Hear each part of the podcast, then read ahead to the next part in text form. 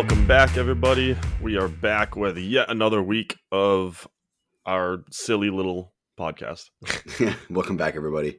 Uh, just going to be Paul and Christoph today. Um, if you guys haven't listened or watched last week's episode, um, it's very different from our normal format. We had individual named Matt on the podcast, and we went through his training and food, and you know, kind of saw what he was doing to see if there's anything that we could suggest that um, you know could help him get out of the plateau that he's in. Um, so definitely check that out. It's called Financial Audit Number One, Matt A.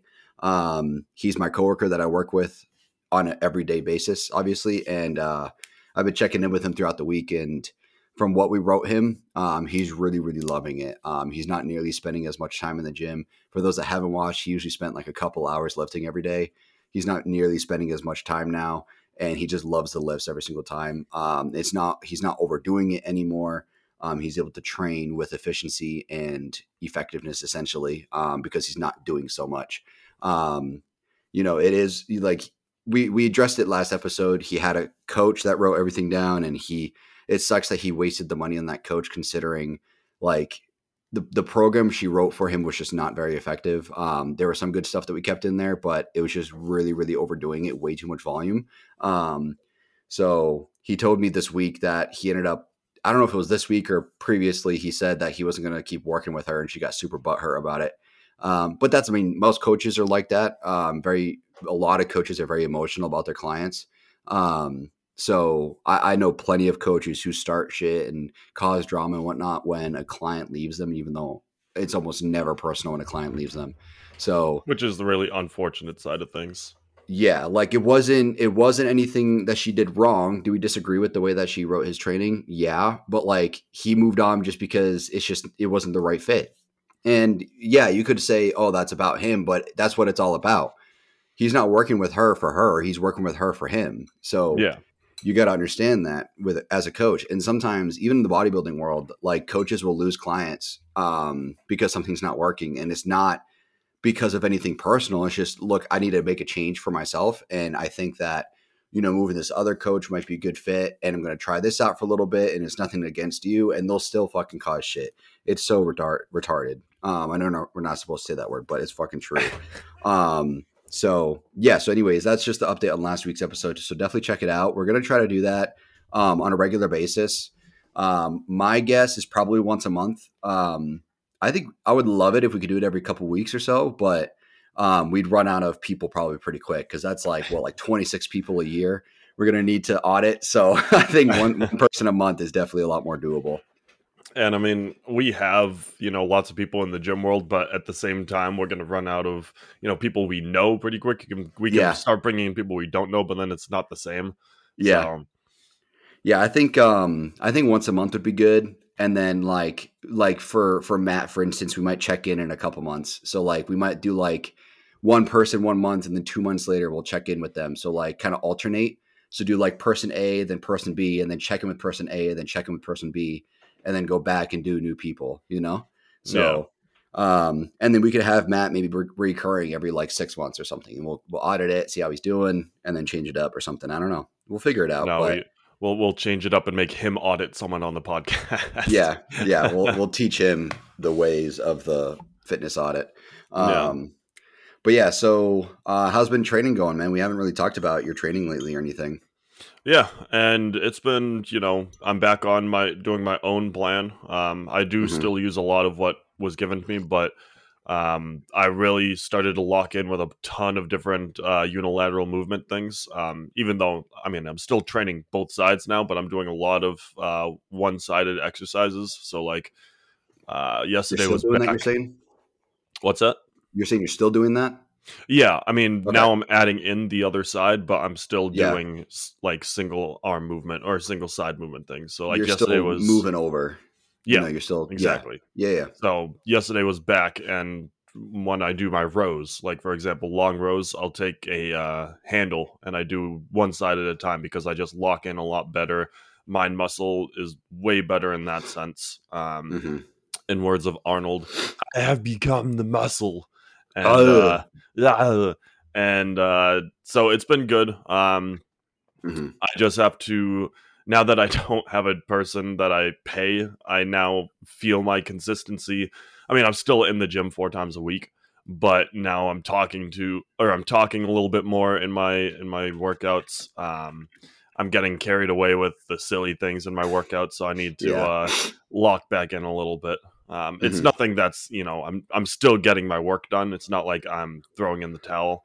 Mm-hmm. Um, but I've also worked out with a couple people this week, so that might be part of it. Um, I don't really yeah. work out with many people anymore. Um, so now that I've worked out with two people this week, that probably has a decent amount of the credit towards my silliness in there. But yeah, especially because you know, I mean, I know that you live with some of like your best friends and my best friends, so it's like it's it's even harder. You know, mm-hmm. if you have like a training partner that you only go to the gym with and you guys lift pretty frequently so you don't really talk too much you just lift that's one thing but then like like if i come up there and we train it's going to be a long training session because we never train yeah know? exactly so and uh i guess the best update is that i finally got to deadlifting again which um mm-hmm.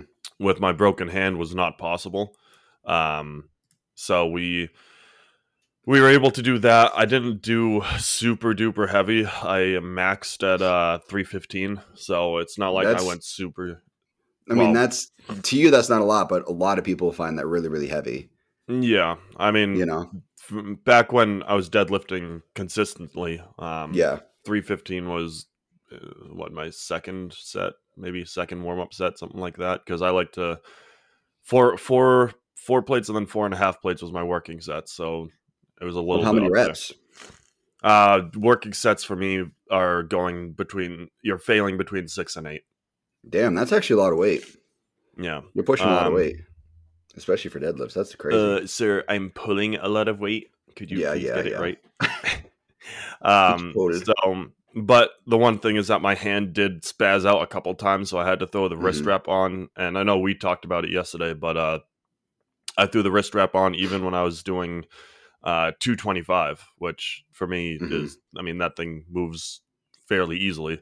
So the fact that I had to do that was a little bit of a step back for me. Um, but it just took all the, it took everything out of it. I could just lock in, you know, mentally with my back and really crush the the reps. Um, so mm. overall, I'm excited to be deadlifting again. I did rack pulls for a long, long time with with the coach because uh, there was a form issue with my uh, deadlifts, but uh, the buddy I worked out with yesterday didn't really notice anything too too bad out of my form. So we're just gonna keep rocking with that for now. Nice. You ever seen the um the the hook lifting straps? I yeah. So when I uh when I had my broken hand and I was still going to the gym, uh, my coach actually brought a fairly uh, fairly up there bodybuilder around um, who does more so traveling. So like he, he he travels to different gyms as a bodybuilder and you know does different blogs about it and different things like that. His Instagram is pretty big for that. Mm-hmm. Um, mm-hmm. And so when he was there, he was actually talking to me about how I can literally throw it on a hard cast and still do like curls and stuff with it. Yeah, yeah, because the claw grips, there it's a metal piece yeah. of metal that actually does the lifting essentially, or the grip at least for you. So it's something to consider because you'd be pulling essentially from your wrist. So I mean, how you would do it with curls, I have no idea. Um, because it's it's like you're it's like you're gripping with just four fingers. You know, you're not using your thumb essentially. So I don't know how curls would work, but um, for a lot of stuff you can really incorporate the the the hooks um, especially for like deadlifts like so that you're not pulling from your hand really at all. Like you could still use it to balance but like you don't need to worry about it really hurting your hand too much. I had them at one point and i, I bought them thinking that they were um, basically like uh, straps like not really like your regular straps like the ones where you wrap right around the bar like the ones that um they they're like the, uh, the ones I was thinking of are Cobra grips, but they're like basically they come around the front. It's like a piece of leather, and yep. you grab the piece of leather. It's it's super easy to get attached. I thought I was buying those, but I ended up buying hooks, and I was like, "Yeah, fuck it, I'll try it." And it was cool, but it doesn't work on your grip at all, obviously. So it's like it, it, they have their uses, and I think your situation is definitely like a perfect use case. Yeah, and you know, I don't have to use it for much. Like a lot of what I do, I can grip again. Um, even on like heavy, if I did like a heavy set for like even lat pull downs or even pull ups, like for me, that's like a tender area in terms of how I'm gripping it. But even that now doesn't really bother me. Um, only thing is, I'm not I'm not boxing for cardio anymore because I can't really throw a left hook anymore. mm-hmm. So I gotta I gotta keep doing my uh, my regular cardio, and uh, yeah, I recommend giving boxing a try if you've if you've never given that a try for cardio because that's a wild workout. Even if you just do heavy bag or speed bag for you know five minutes, you're out you're walking out of there in a dead just a complete dead sweat. Yep.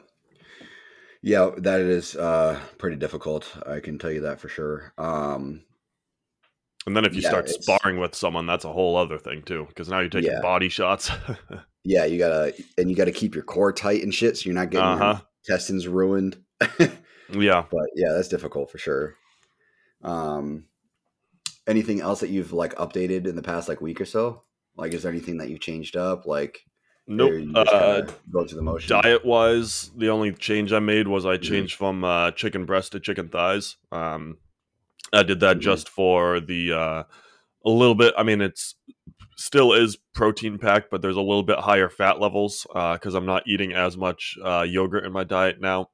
Mm-hmm. Um, so that kind of helps me balance it, and it's also a lot easier for me when I do my meal prep because I can just bake the chicken thighs. Whereas with the chicken breast, I was cutting them up and I was doing all that work, and now I can just toss them in and forget about it. Yeah, um, I love so, chicken thighs. Oh yeah, you're so but good. I'm I'm also seasoning food again. I'm not just doing salt and pepper. Um, mm-hmm. I've been I I found a nice chili lime one that I've been using, and uh, yeah. it's nice to be able to season food again.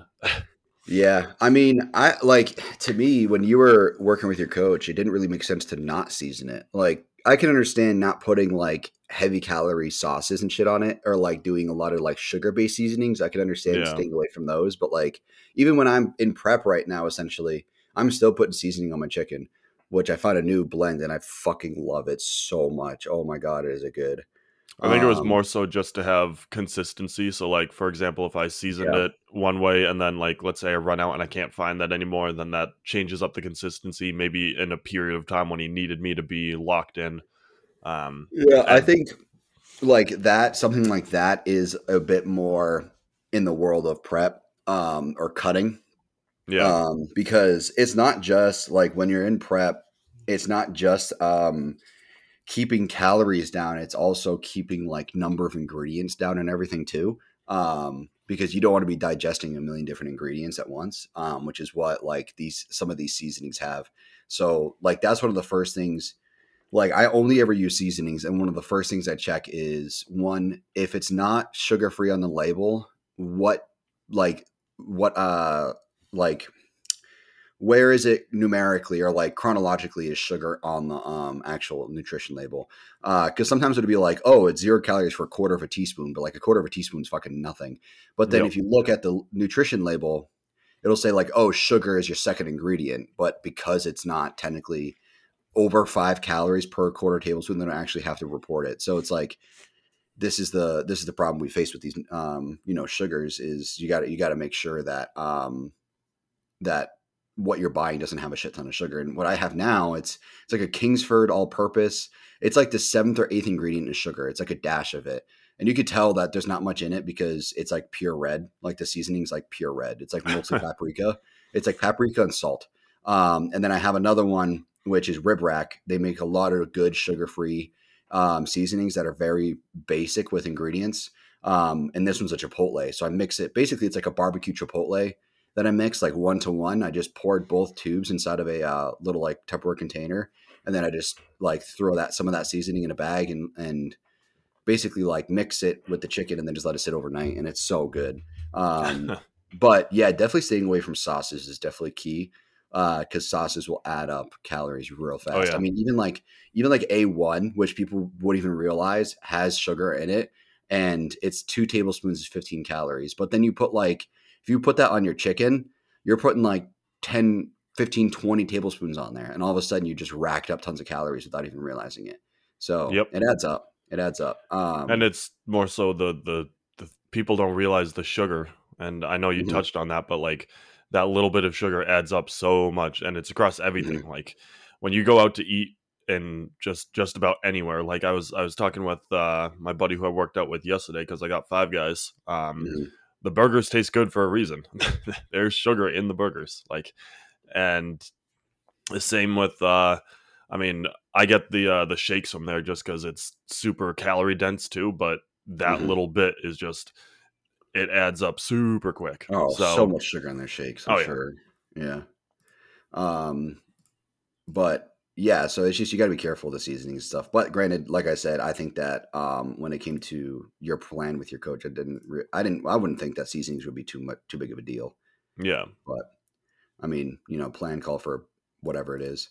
Um, I got an update from my coach today, which it was really quick. Usually he doesn't update that that fast. Usually really busy on the weekends, but he has me doing now four days low carb, one day high carb, and then now my cardio is 35 minutes every session rather than 30 minutes, which doesn't sound like a lot more, but it's almost adding a whole nother cardio session a week yep, because I was doing five of them for 30 minutes. Now I'm doing five for 35, which adds another 25 minutes of cardio each week, um, which is, like I said, almost a whole nother session. So got that added. So that'll be fun. Um, but I really don't mind because I just end up reading during my, uh, during my cardio and I just bang out books that way. So, um, and are you just really doing like uh incline walking? Are you hitting stairmaster or No, incline walking is what the plan calls for right now. Um, Yeah. which is uh, I do. I, so I started out at 12 degrees and two and a half miles an hour, and then every session, what I would do is I would slowly increase the speed, and then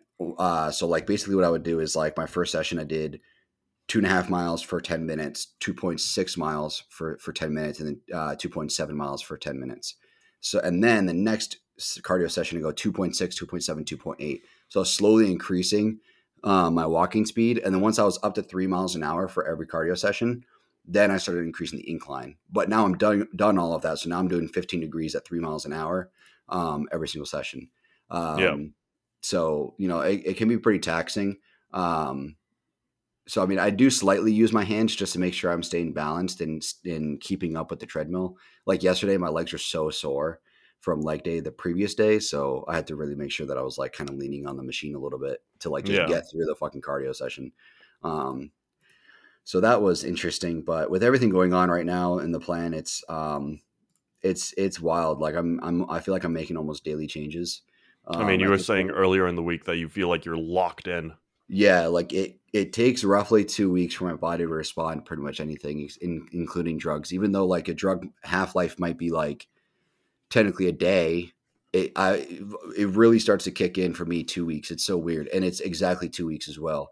So um, two weeks from Tuesday, so two weeks prior to Tuesday was when everything really started up for me. Um, between mass tren test, all the new food, all that, like it really started kicking in from two weeks from Tuesday, uh, two weeks prior to last Tuesday, and then on Tuesday, I noticed it. Like I was just like, damn, I was like, I'm making some progress right, right now, and then I'm like, my abs are coming in, but uh, quite a bit more. Um, my vascularity is increasing. Like it just clicked, and then like Wednesday, the same thing happened, and then I got a compliment from the front desk guy. Um, completely unsolicited, and he's like, "Your back is looking a lot more defined." He's like, "I could really see it happening." Um and i think i'm getting a little not crazy but like a tiny bit grainy. Like it's almost like my skin is thinning is kind of what it looks like. Um so it's not like i'm getting super super defined but it's my skin almost has like more definition to it in a way. It's hard to explain. So my skin's kind of thinning out but really my problem right now is just lower belly and hip fat um that's starting to show. And it's just the baby fat really at this point. So once we lose that it'll all kind of come together because my chest is losing all of its fat. I'm getting chest veins again, and um, you know my traps always have veins, and my my legs are losing all their fat. So um, it's all getting dialed in. We just got to keep pushing for the lower belly bullshit that I have to deal with. Um, so yeah, that's the plan right now. But Time to go get liposuction.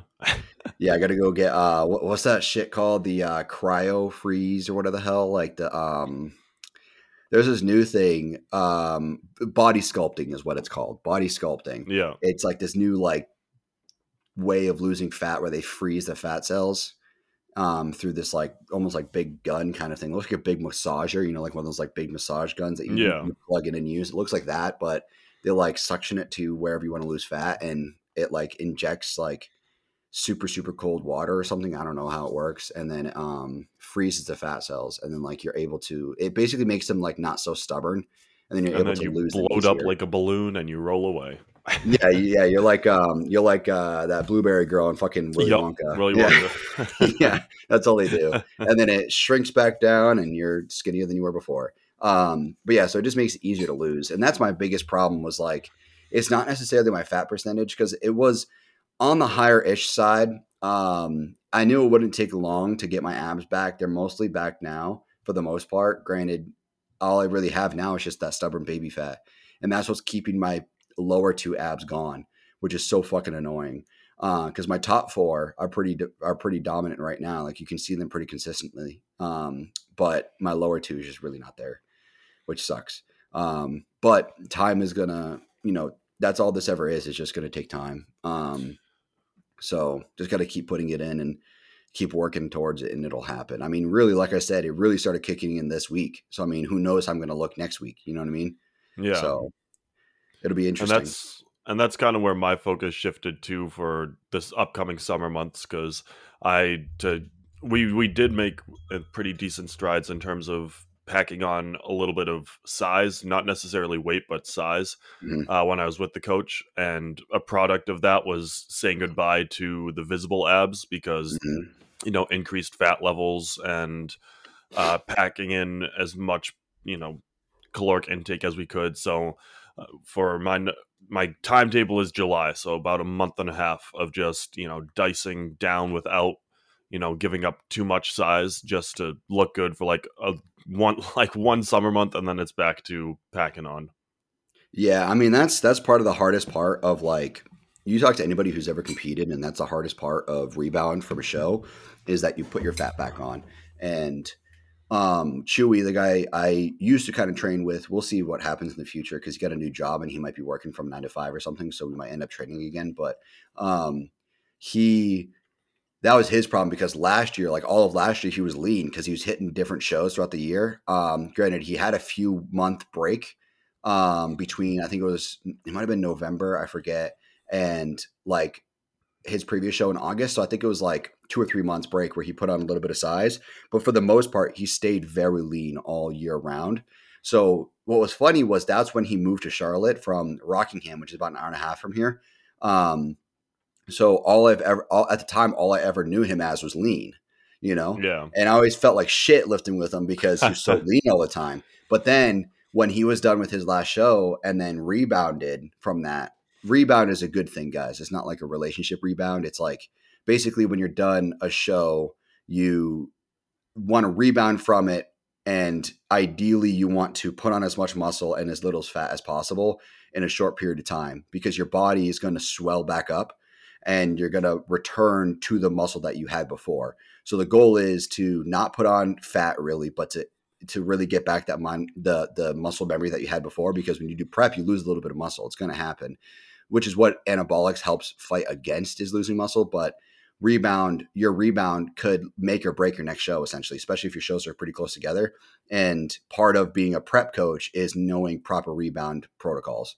So that's the context there. So yeah so when he he went into because he was lean year round he never got cheat meals he had to always stay on plan like barely any seasoning like he was dialed in for like almost a fucking whole year. So he basically told my coach because he's his, coach is my coach he's like look every week i want to get whatever i want for one meal. Like just just go ape shit like food dessert uh, alcohol whatever it is. Like he's like i just want one meal a week where i can just do whatever i want and he packed on the pounds real fucking fast. But now he's like he's buff and strong you know? So like now i know him as buff and strong where before he was lean and on the weakerish side. I, I usually at the time you know granted he was still strong. I, I was beating him in some of the lifts but now it's like this dude's like he's like one i forget exactly what weight he is but he's also like five five i think. So like he's strong as shit because his his limbs are much shorter than mine so it's much more difficult for me to lift the weight that he, can lift because he's not doing as much ROM as I am. Hmm. But Anyways, um, that's that's me with literally anybody else that I work out with. but but granted, when we are tall, we have a lot more weight, and because of that, like to you, four pound, four plates or four and a half plates is what you were used to for deadlifts. That's a lot of weight. You're pushing a lot of weight with that.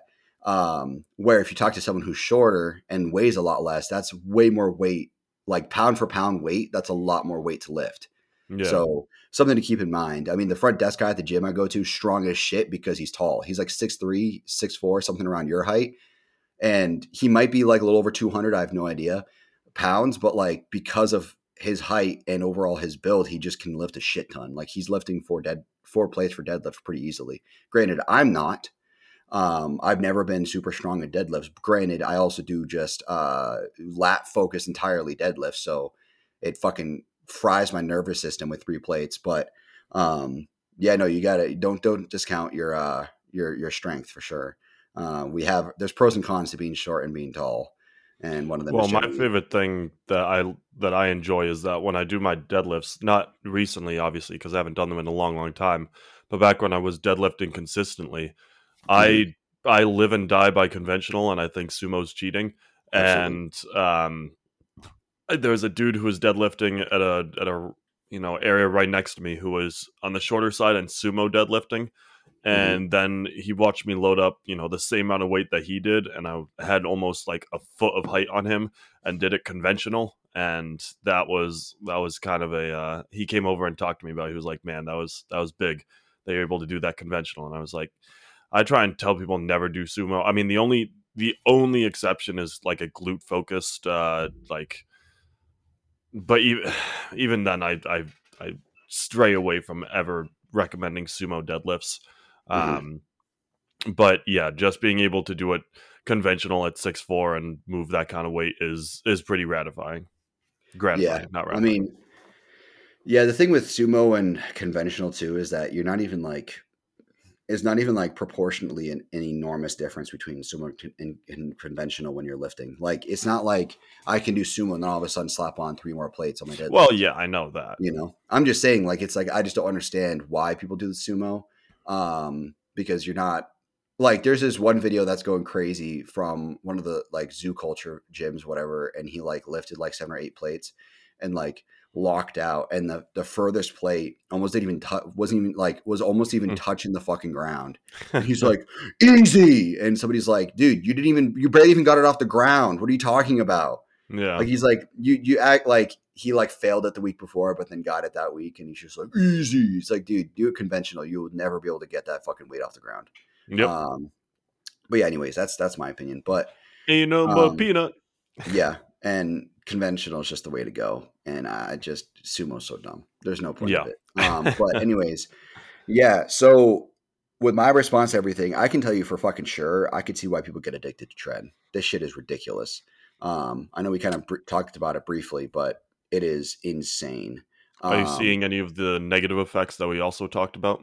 No, not really. Actually, I think part of it is because I'm at such a low dose at 100 megs, um, allegedly. So, hmm. like, it's mentally, it's really not even there. Um, which I'm glad about. I didn't think it would be, um, but I didn't. I was, you know, kind of keeping an eye out to see if there's anything that kind of added to that, and there really hasn't been um, any sort of like paranoia or anger added or anything like that. Um, some irritability, but that's mainly from the Masteron.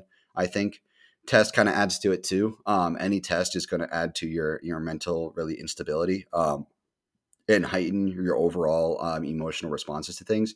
Um, so tren really wasn't too bad um, or isn't too bad, and the the reason I think that people get addicted to it is because even at 100 megs, like training feels so fucking good all the time. Um, and is that just from like an energy standpoint, or just what's what's good. the difference? Yeah, you have a lot more energy going throughout your workout. Um, granted, I also started taking Cardin again. I was out for Cardin for like a month because I didn't have the money for it, but taking Cardin again, and that helps with energy. But um, tren, it just it just feels fucking good. It's just like it just feels so good to lift and it's like the the endorphins and dopamine whatever the hell it is that kicks in just kicks in tenfold and um, because because tren is so heavy on anabolic attachment it it attaches to your anabolic your androgen receptors within your brain very very well and that's the reason why it feels good and that's the reason why it affects you very much mentally um and it just like it just feels so fucking good to lift. Um again like i said i'm at 100 megs it's really not that much. I don't know if we'll increase it over time or if we'll just take it out completely i have no idea but overall it feels really good um and i could see why people don't ever want to come off it because when you come off tren, i talked to people about it but trust like just as i was starting it and there's they've said that basically tren is kind of like like you get that feeling when you go to the gym when you're, you're like you're motivated like you want to go. Like that's what tren will do it'll, it'll make you want to go to the gym. Then when you're off tren you just it just feels like you have to go. Like it's like a chore because you're so used to relying on that motivation from tren that going to the gym after that just feels like a chore uh, but it's just normal you're just back to normal essentially is what happens so i could see why people get addicted to tren um, Masteron is interesting because it's a hardening agent. So it's like when I when I lift and I squeeze, I could really feel my fucking muscles like tearing my skin. Like that's what Masteron kind of does for me. Um, and like it, like I was doing rack pulls the other day, which I realized doesn't really agree with my lats too much. I deadlifts actually get a lot more progress from. I've noticed. Um, and I like could have sworn I was trying to do four plates in a quarter and I just couldn't get it because my nervous system was just fucking fried. And like I could have sworn I was going to break my damn rib cage, like just squeezing my lat so hard. I'm like, I got to stop because I'm going to fucking break a bone, which can happen. You can you can break a rib by by flexing your lats too hard, and that's what I felt like was going to happen. My ribs hurt, like the like the sides and back of my ribs was killing me after. So you got to be careful. Um, but yeah, it's it's interesting. It's definitely interesting. Um, and the food is um, even though I'm still taking in a decent amount of food for the most part, um, I'm still hungry as shit all the time now, and I just want to eat. And waking up in the middle of the night to take a piss, like my stomach starts growling. So we're in prep. We're in prep for sure. Definitely. hmm. Now, would your wife agree with what you just said on the mental side of things? um, yeah, probably. Um, like she knows that sometimes I get irritable and like anger can really take over. And I've just told her like, look, if I ever like need to take a breath or something, just give me a second. Um, which we talked about a couple weeks ago, but like, yeah, it's I just really just need to take a second sometimes and like calm down. Um, you know, we had a little argument last night and the anger was really fucking building up. Um, so that's one thing you got to be careful of with with this stuff is that it can build up, and if you don't have good control over anger, um, over your anger, and you're very um, you have a very short temper, is not going to be very good. Um, I know people who blow a fuse three seconds after a little bit of anger is introduced to their system. So like even considering like not that they would, they're not, they would never, but like let's say if they were to take any sort of anabolic, it would just make it so much worse. Um, well, that's that I'm, joke or that meme of the people at the gym and you like bump into them by accident and they go wow there's one guy that does that at conventions he like bumps into the guys and like intentionally gets the reaction. spreading on his yeah around. yeah the like invisible lat yeah so it's it, eh, yeah it, it can be a problem but i'm in a place where when i was a kid i had really bad temper issues and i had to really work on it for years to get them better um, and because of that, it's really not too bad now. I can keep it under control for the most part. Um, there are times where I want to fucking punch a hole in the wall and freak out and go lift or whatever because I'm so angry, but I like just need to take a minute and I'll be all right. Um, like I did that last night before going to bed. I just read for a few minutes and I just calmed down um, because I was just so fucking worked up. Uh, so it could be a problem, but I think the tren itself is really not doing anything to me mentally that it could potentially do. Um, I think it's mainly just a Masteron and test, which is the majority of my cycle. So, yeah. um, yes, that's where I'm at.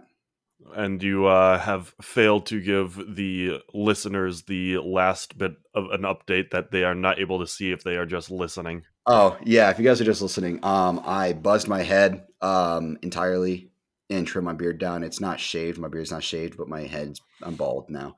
Um, if you're watching on YouTube, you'll see that. But uh, yeah, it's just it was just my the top of my hair was starting to thin. You could start seeing through my through my scalp for my hair. Like it was like I'd have not really like it wasn't consistently seen through it. It was kind of like clumps, like it like you like my hair's curly, so like it'll curl with like a bunch of strands.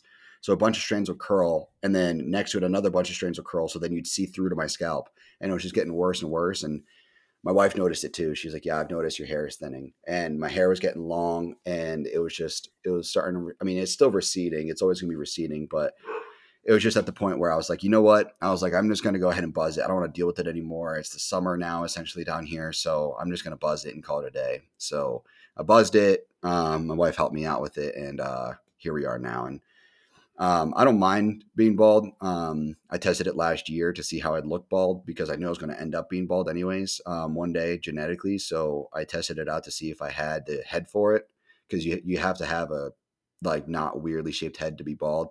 Hmm. Um, and I think I'm all right bald. I don't mind myself bald. Um, there are some people with some weirdly shaped heads that look weird bald.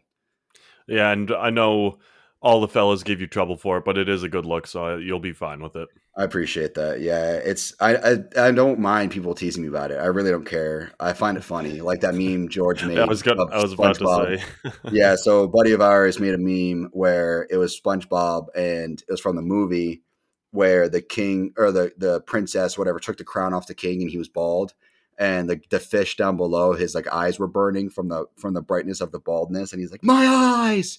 So they put my face over the king's face, um, and like remove the crown from my head, and it was like my eyes because I'm bald now. So it was funny, but yeah, I really don't. I really don't mind. I mean, I know it's not like like I really like. Most people say I look better bald, anyways, from what I've seen, and I think that like when you guys tease me about it, I know you guys aren't really actually being serious. Like, yeah, like you guys aren't be like, dude, that looks terrible. Why would you ever do that? you guys are like, freaking Mr. Clean over here, going to the gym, and lifting like crazy. Like that's what would happen. You know, it's it's not quite the same. yeah, no, just giving some lighthearted fun. Yep, that's all. Um, but yeah, so we were talking about ingredients earlier. Um, I did want to talk about my current plan. That's why we kind of transitioned back to that. But the main focus of um, what we wanted to talk about today was nutrition label uh, transparency, um, because someone I know that I follow on Instagram and um, lives around here, um, he posted about how, uh, like especially in prep, but you need to be sure that what you're getting from the store, nutrition label wise, is actually accurate to what's being reported. So, um, what he used as an example was um, was pineapple, frozen pineapple chunks, and it was reported that on the nutrition label, um, I think it was. Let me let me look it up to be sure. Um, let me see if I can find the um, nutrition label of the exact item. So it was frozen pineapple from I think it was Food Lion. Um, so let's see here. So one cup was reported at um, 10 grams of total carbs of frozen pineapple, which is 140 grams. Um, so, but if you put in, so this is one cup chunks. Let's see. Um, that's 245. So if saying one cup is 140 grams, we'll say like 0.6 cups or something like that is like, okay, so let's say half a cup. So according to nutritionix.com, um, it's saying frozen pineapple, instead of being um, 10 grams of carbs, it's actually 27 grams of carbs um, for just about the same weight, actually a little bit less weight. Um, than what's being reported. So transparently, it's not even close. So like the full container, it's saying, let me see if I can put in 2.5 cups. Okay, so it's 2.5 cups is how much is in the full bag. And it's saying 150 calories, 25 grams of total carbs is what's in this pineapple. And the only ingredient is pineapple chunks. That's the only ingredient. But online, what it's reporting is it's 135 grams of carbs 527 and a half calories versus 150 calories for two and a half cups. Um, granted, the weight is, um, let me see. So it's 280, there's 60, so 340 grams. This is saying 300, 612 grams of frozen pineapple. So even if we did like, let's see what this is saying. So if we did like uh, 1.5 cups, because that's a that's 370 grams, it's still saying 80 grams of carbs versus the 25 that the label is reporting. So, which is fucking mind blowing to me that they can even like get away with this because like if this is true, like let's say like they're they might be calculating in oh like logistics, you know, you're to lose some you're to lose some nutrition, whatever, and it's been frozen so for X amount of time, so you're to lose some nutrition there.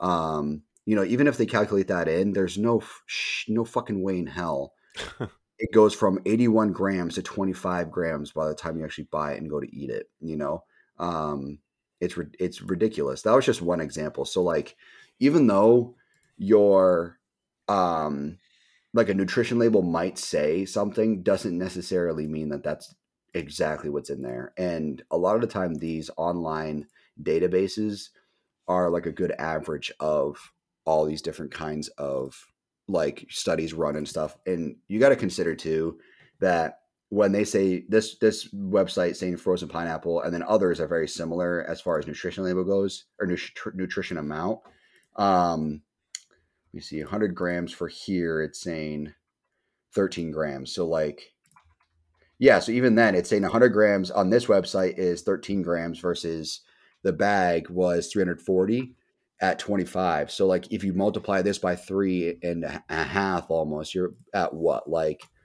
like almost 50 grams of carbs give or take. So you're like really stacking on the carbs without realizing it. So these these websites you gotta i mean you can take into account that they might be talking about like cutting pineapple and then freezing it versus like the all the processed pineapple that's in that bag. But this is just an example because if this this in this situation if they're going to be like oh this is completely wrong like this is uh, like even though this says you know 25 grams for the bag and it's just one ingredient like what are you going to get when you have a million ingredients in there? You know like how far off is it going to be when you start adding in shit? You know what i mean? Yeah. That's the problem we're facing. And there's also been you know plenty of examples of manufacturers lying or just straight up not doing what they're supposed to nutrition label wise.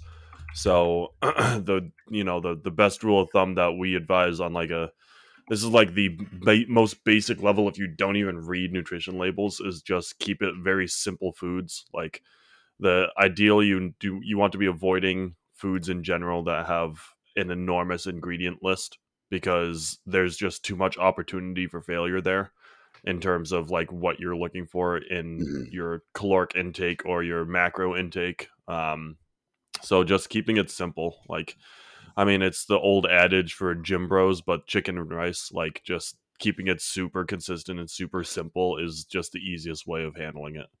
Yeah, yeah, definitely. Um, and the, the the argument that he was having when he posted it to Instagram was that this is why you shouldn't be basing it off of like the nutrition label itself. You should be properly weighing out your food and keeping your food as simple as possible.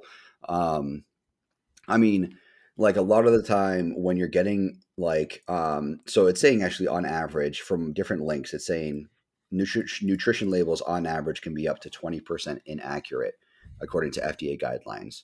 So like a serving of Greek yogurt labeled to contain 100 calories could weigh in at 80 to 100 calories instead. So this is why you need to like a lot of depending on your coach they might like if you have a coach if you have a nutritionist or something they might base it off the nutrition label um, or they might base it off of like actually reported amounts according to different you know reputable sources um, so that's why consistency is like ideal because like it it wasn't necessarily he wasn't necessarily arguing that like you shouldn't have Food Lion pineapple. That's not what he was saying. He was saying that what you should be doing is you should be consistent with it and making sure that if you are having something that could be you know in this case frozen pineapple make sure that you just keep having the same thing and basing it off of that food, you know? So like don't be like, oh, I'm gonna have the Food Lion brand and then I'm gonna buy the Walmart brand and I'm gonna buy fresh pineapple and then go back and forth. It's like you're you're not gonna be that consistent because each one's a little bit different. So consistency is key and like that's kind of where that kind of stems from. Um and like that's also why we mentioned like the the the complexity of foods is going to play a big role and that's why the seasonings I bought are very, very simple seasonings for the most part. Like the Chipotle uh, seasoning I bought, I think the main ingredient is paprika, and then it's like Chipotle pepper flakes, like or like whatever. It's like ground Chipotle peppers. Um, the other one is like salt, and then I think a little bit of paprika, and then something else in the other seasoning. It's like for the most part they're very simple, but then you can get like these like seasoning packs or like you know there's different seasonings that have like three million fucking ingredients in them, Hmm. and it's like what the hell am I even eating? And it adds Yep. up so fast. Um, so like Honestly, that's why. the, Mhm. honestly, the recommendation I give in terms of seasoning, and I know it sucks, but just make your own seasoning because a lot of what you're paying for when you buy like these blended together seasonings is just the work you don't want to do. Yeah, like if I, I have a little printout sheet that I keep in my kitchen, and you know, to get like a chili seasoning, it's not as complex as people think, and they'll go for like the the efficiency of just going and buying it as the pre blended uh, seasoning, but to just do it yourself takes like five minutes in a measuring cup. Like that's all it takes. And so I recommend you know just making your own. Yeah, something to consider too in that aspect too is that you're gonna get a lot of time the better bang for your buck if you do make your own seasoning because You can buy it in Like, bulk. yeah, you can buy it in bulk, and on top of that, these companies they're using the same ingredients that you are, and then they charge a premium for blending it and labeling it, putting it in its own bottle. It's the so name. it's like- yeah. Yeah, so it's like you're you're paying for these co- this company to essentially blend a seasoning that you could really just make at home, and like most of these seasonings, you can buy the same ingredients in the same fucking aisle as these seasonings. And granted, you're not going to know the exact blend that they're using proportionately, but like you can get pretty close. Um, so I mean, that's why before I was doing plain, um, I was doing plain chicken and then putting on Kinder's barbecue blend because it was like salt was like the main ingredient, and then it was like a couple other like like paprika. Paprika is most of the seasonings that I eat. I love paprika; it just makes it it gives it that barbecue flavor to me. Um, and then a couple other things. It really wasn't that complex. I mean, I just bought um, Pride Foods uh, cream of rice, uh, coconut cream pie, and like the ingredient list is organic granulated white rice, organic cane sugar. So there is some there's added sugars in it, but that's on purpose because like I'm buying it on purpose because it's um it's fast digesting carbs for my workout. Yeah. Natural flavor, pink pink Himalayan sea salt, and then monk fruit extract. Most of the most of the sweetener I would argue is pro- probably coming from the monk fruit. Um, the sugar isn't adding too much, probably just like more of like a um, consistency kind of thing. Um, so I mean, even though this is like flavored in a good way, it's still not a shit ton of ingredients. Granted, it says natural flavor, but that's probably just like maybe even just regular ass coconut. Like it's natural flavor, and it's not artificial. You know what I mean? So, um, like you can buy. There's so many foods. There's just so many damn ingredients in them, and like that's also part of the problem with like um, like uh, like for I don't know, uh, like honey buns or something. It, it's they have so many ingredients in them. There's so much going on at once. Um, not to mention everything that's in there that's bad. You know what I mean? So you gotta you gotta be careful with what you're buying, and you gotta understand what's even truly in there. Um, and then also understand it proportionally too. So like, for instance, my plan calls for 56 grams of um, cream of rice or grits, and in this case, one scoop is 47.3 grams. And Pride Foods focuses on specific, which is this brand that actually focus a lot on bodybuilders. That's kind of what it's built for. Um, so they're very specific with the scoop. It's 47.3 grams. And so if I do one scoop, that equates to just about the same carb intake that I was taking with grits. So like just because like or like grits and cream of rice. So just because it's a different form of cream of rice doesn't mean I need to do 56 for this cream of rice as well. As long as it's the same rough caloric intake based off the nutrition label that they give. In this case, it's pretty simple and they're known for focusing on health conscious people, then I'm going to kind of trust a little bit and um, go based off this and just do one scoop versus 56 grams. Because if I do more, then I'm going to end up having more carbs. So it's it's it's this weird world we live in, especially in America here. Uh, if you're in the UK, which I know we have a lot of UK listeners, um, we're talking in terms of our laws and our you know Yeah. FDA regulations and all of that. Over there in Europe, you guys have a lot more regulations um, than we do, and I know that you know if you guys come over here, the, the the taste and food is completely different. Everything's completely different because we have so many di- fucking like bullshit ingredients and shit that like the FDA doesn't regulate. Where in the UK, um, I, don't- I don't know exactly who it is that governs that over there. If it's like a UK, like if it's a um, EU entire organization, or if it's a UK specific or whatever. But I know there's a lot more shit that's banned over there, like fr- high fructose corn syrup you can't get. I'm pretty sure in Europe. They don't allow well, it. I was I was about to say, and you know, high fructose corn syrup is in this, but when we were talking about like foods that are complex for absolutely no reason, um, I immediately th- I know why I was thinking of. uh You ever see uh, Zombieland the movie? Yes, of course. where he's just chasing the Twinkie the whole time, and Yeah. uh, the re- and you know Twinkies have been over time, you know, called the the apocalypse food because they never go bad. Um, and so then I've, I've just pulled up the uh, the ingredients list on a Twinkie, Let me look and it's it's a paragraph, man. There's there's so much, and then the very last three or four is like wheat, egg, milk, milk, and soy, and that's the last one. Everything above it, and for anyone who doesn't know how to read an ingredient list, whatever you read first on the ingredient list is what's most prevalent in there. So it's kind of like whatever you read first is the most in there, and as it goes down, it gets less and less and less. Yeah, And- proportionately. Yeah. Yeah, So there's more sugar in Twinkies than there is water, and there's more water than enriched flour, so on and so forth. So even though sugar might be like five percent of it, but it's the most proportionately than the rest of it. You know what I mean? Yeah, but just looking at this ingredient list, it is it's an enormous package of just stuff blended together and that like the the whole point that it stays good forever like that there's a reason why you shouldn't eat foods that stay good forever. Food is not supposed to last forever. Yeah. I mean, I know Um, there's like a 20 year shelf life. It's not forever, but it's still a very very long time. Yeah, that's not supposed to happen. It's all the preservatives in there that make it Yeah. last so long. Um, that's what I'm talking about. Like that's what I was mentioning, like the honey buns earlier, like the hostess shit and whatnot, like or like little Debbie, like it lat they they have so many ingredients in them. And that's part of the reason why it's so unhealthy is because you're you're like digesting so many different things all at once. Um it- it's just it's too much on your system. We're not supposed to eat that way. Um but like the the other thing to not buy into too, I think is bullshit. I mean, I don't know how the UK is or any other country for that matter. Um, organic. Organic is such a fucking marketing term. It doesn't mean shit.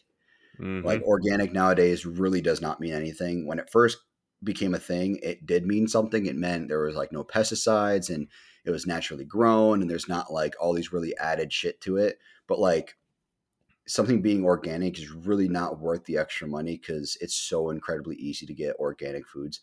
It's like it's like um like passing a blood test. It's like you can prep for a blood test and then all of a sudden after your blood test start smoking weed or whatever it is after like you know like like a drug test for instance like it's you can pass the test for organic because like they come to your farm and check to see if it's organic to allow you to put organic on your labeling and then when they're gone you can go right back to what you were doing before Yep. Yep. you know it's it's bullshit um it doesn't really mean much um it, i mean it, depending on the source it can but it's so incredibly easy to get or to make it organic and really organic is just a marketing term just because something's organic doesn't mean it's good for you you know? So um that's another term to keep an eye out for. And like it, there's this whole hype. I remember back in like the early 2000s where everybody was trying to get everything that was organic. And it's like dude that just it just doesn't work that way. It's like j- just because you're buying organic fucking maraschino cherries or whatever doesn't mean that you should be eating them. They're full of sugar. Like it's like Yeah. um so you got to be you got to be careful of that too. I mean i don't know how other countries work necessarily but here it's it's a problem. Um and nutrition labels are just so fucking whack. Um i mean they're easy to read but like um Re- reading it's one thing believing it and like actually staying true to it is another thing because like like i mentioned earlier the the different like lawsuits of companies that either advertised incorrectly or printed incorrectly is is a huge hit thing. So like i'm looking at uh in 2013 um you know the the naked um brand where it's the, they do all these like different fruit drinks and whatnot um oh yeah they, yeah yep uh, they say here it says that uh, they were. I mean, I haven't seen one of these in a while, or I mean, I've never actually bought one, but um, they were printing all natural, uh, all natural fruit, hundred percent fruit, non GMO, and in reality, they weren't even using real fruit. They were using, you know, like genetically altered things, um, and that they weren't at all printing what they were, or they weren't producing what they were printing. So Mhm. that's why like reading a nutrition label or reading just like a label in general is one thing but then having it actually be true is a whole other thing. And obviously, not everyone has access to a lab. Like, for example, I do like hypothetically, if I wanted to get a food tested, I have access to a lab like that in this area. Um, but other people, like if you live like New Hampshire in the woods, something like that, you don't mm-hmm. necessarily have access to a lab you can just go and send some food to. Yeah, it doesn't. It, that's incredibly expensive to see what's actually truly in something. Um, and looking back, so to, to add to what I was saying a minute ago about the nutrition labels, so like looking at UK nutrition labels on the front, supposedly on the front of front pack nutrition labels are used. So on the front of an, of items, they have to give you certain information. So like and they're color coded too. In the US, they're not. The only thing that's really provided on the front is like the ca- calorie content for one serving. And on top of that is like sometimes maybe sugar if that's like a marketing thing. But here it says you have to label these fats, saturates, sugars, and salts, and then the actual energy, which is the, the calorie content and the gigajoules that the actual um, calories will equate to. And if it's green, that means it's low. If it's amber, which is like an orangey yellow, it means it's medium. And if it's red, it means it's high. So, like for instance, this is a burger. It's medium in fat, medium in salt, but it's high in saturates, so it's red. Yeah. So it's like it, it's clearly you can see clearly like what's bad about it, what's good about it. Um, this is from NHS.UK, which might be like the governing body for for health. Um, so like there, that's also different in the UK too. Um, let me see, British Nutrition Foundation looking at labels. Yeah, their their nutrition labels are very different than the way ours works. Um, because it'll be like it'll say fat, and then it'll say of which saturates, and then it'll go by grams, and it's like incredibly incredibly accurate. Like it's like 0.3 grams of the fats is saturates. So overall, it's 1.5 grams of fats in this food. I don't know what this food is. Um, but of that point of that 1.5 grams 0.3 of them is saturates uh, for 100 grams but then each slice which is probably bread it's probably bread um, each slice which is 44 grams it's saying it's 0.7 grams of fat and 0.1 grams of saturates. There's no way in hell we'd ever be that accurate because and that's another thing like when it gets to that small proportionately they're just not even printing it at that point. Yeah so like th- that's another problem with our nutrition labels is that they can technically round shit if it like like for, for, okay so for instance like the seasonings.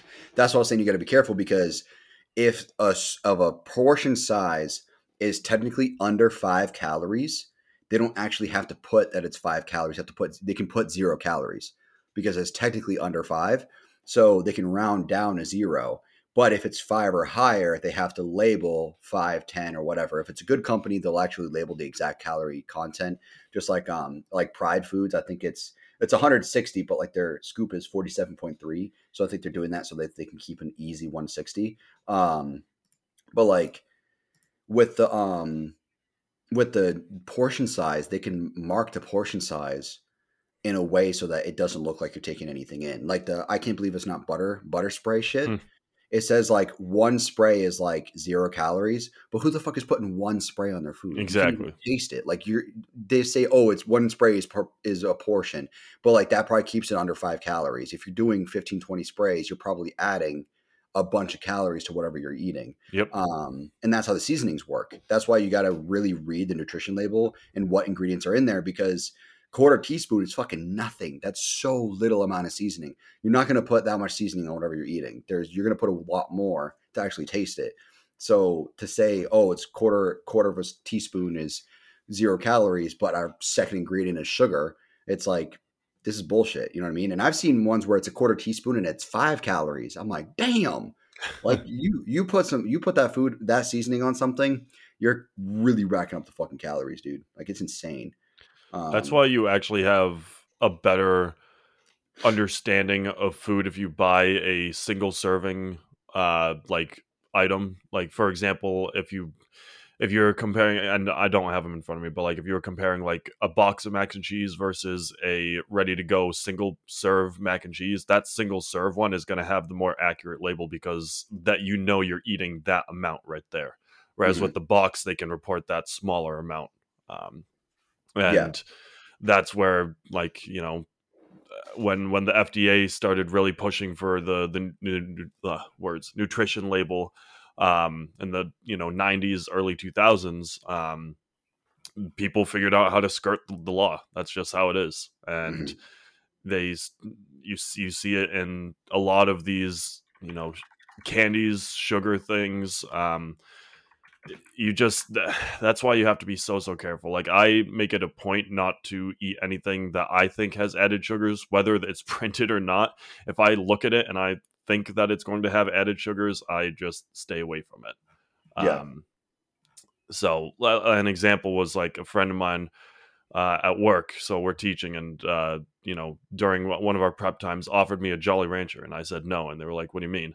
And I was like, I, it has added sugars, and she was like, oh well, it says it only has you know three grams right here, and I was like, yeah, I get that, but either it's going to start with three grams and then build up to something more, or that's not being properly um, printed. So I'm just not going to do it because there's there's no real benefit for me. Yeah, you got to be you got to be careful, and um, it's just it sucks that like I've also said a lot of the time too like you said with the with the this is actually I'm looking at this label. Calorie labels are often wildly inaccurate, and they're looking at a single serving like mac and cheese thing or something. Um, and it's like the what sucks is that they really don't push for shit like this. Like the FDA is such a joke. So for those that aren't in the US, the FDA is the Food and Drug Administration. It's the governing body behind how food is, you know, marketed for nutrition and like they are the ones who run the studies on what's proper nutrition for the average person. They, they're the ones who came up with 2,000 calories for women, 2,500 calories for men, um, stuff like that, right? So, but what's what's ridiculous is that the FDA like really, really, really cherry picks the shit that they want to focus on. And I think it also kind of comes from like funding and lobbyists and stuff like that. Politics because, and stuff like that. Yeah, exactly. It's a political. It's basically a political organization. Um, because it's like, for instance, right?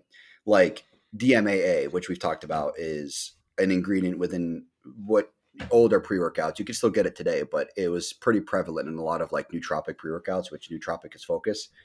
Um, DMAA, somebody died from because they took too much, right? They took too much. They had a heart issue. They had a heart attack or something. I don't know the exact story, um, but they died from it.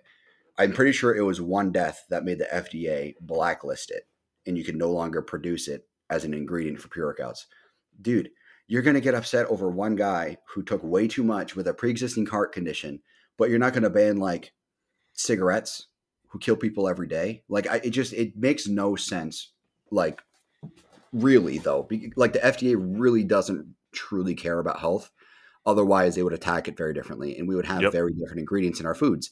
And that's why you go to any country outside the U.S.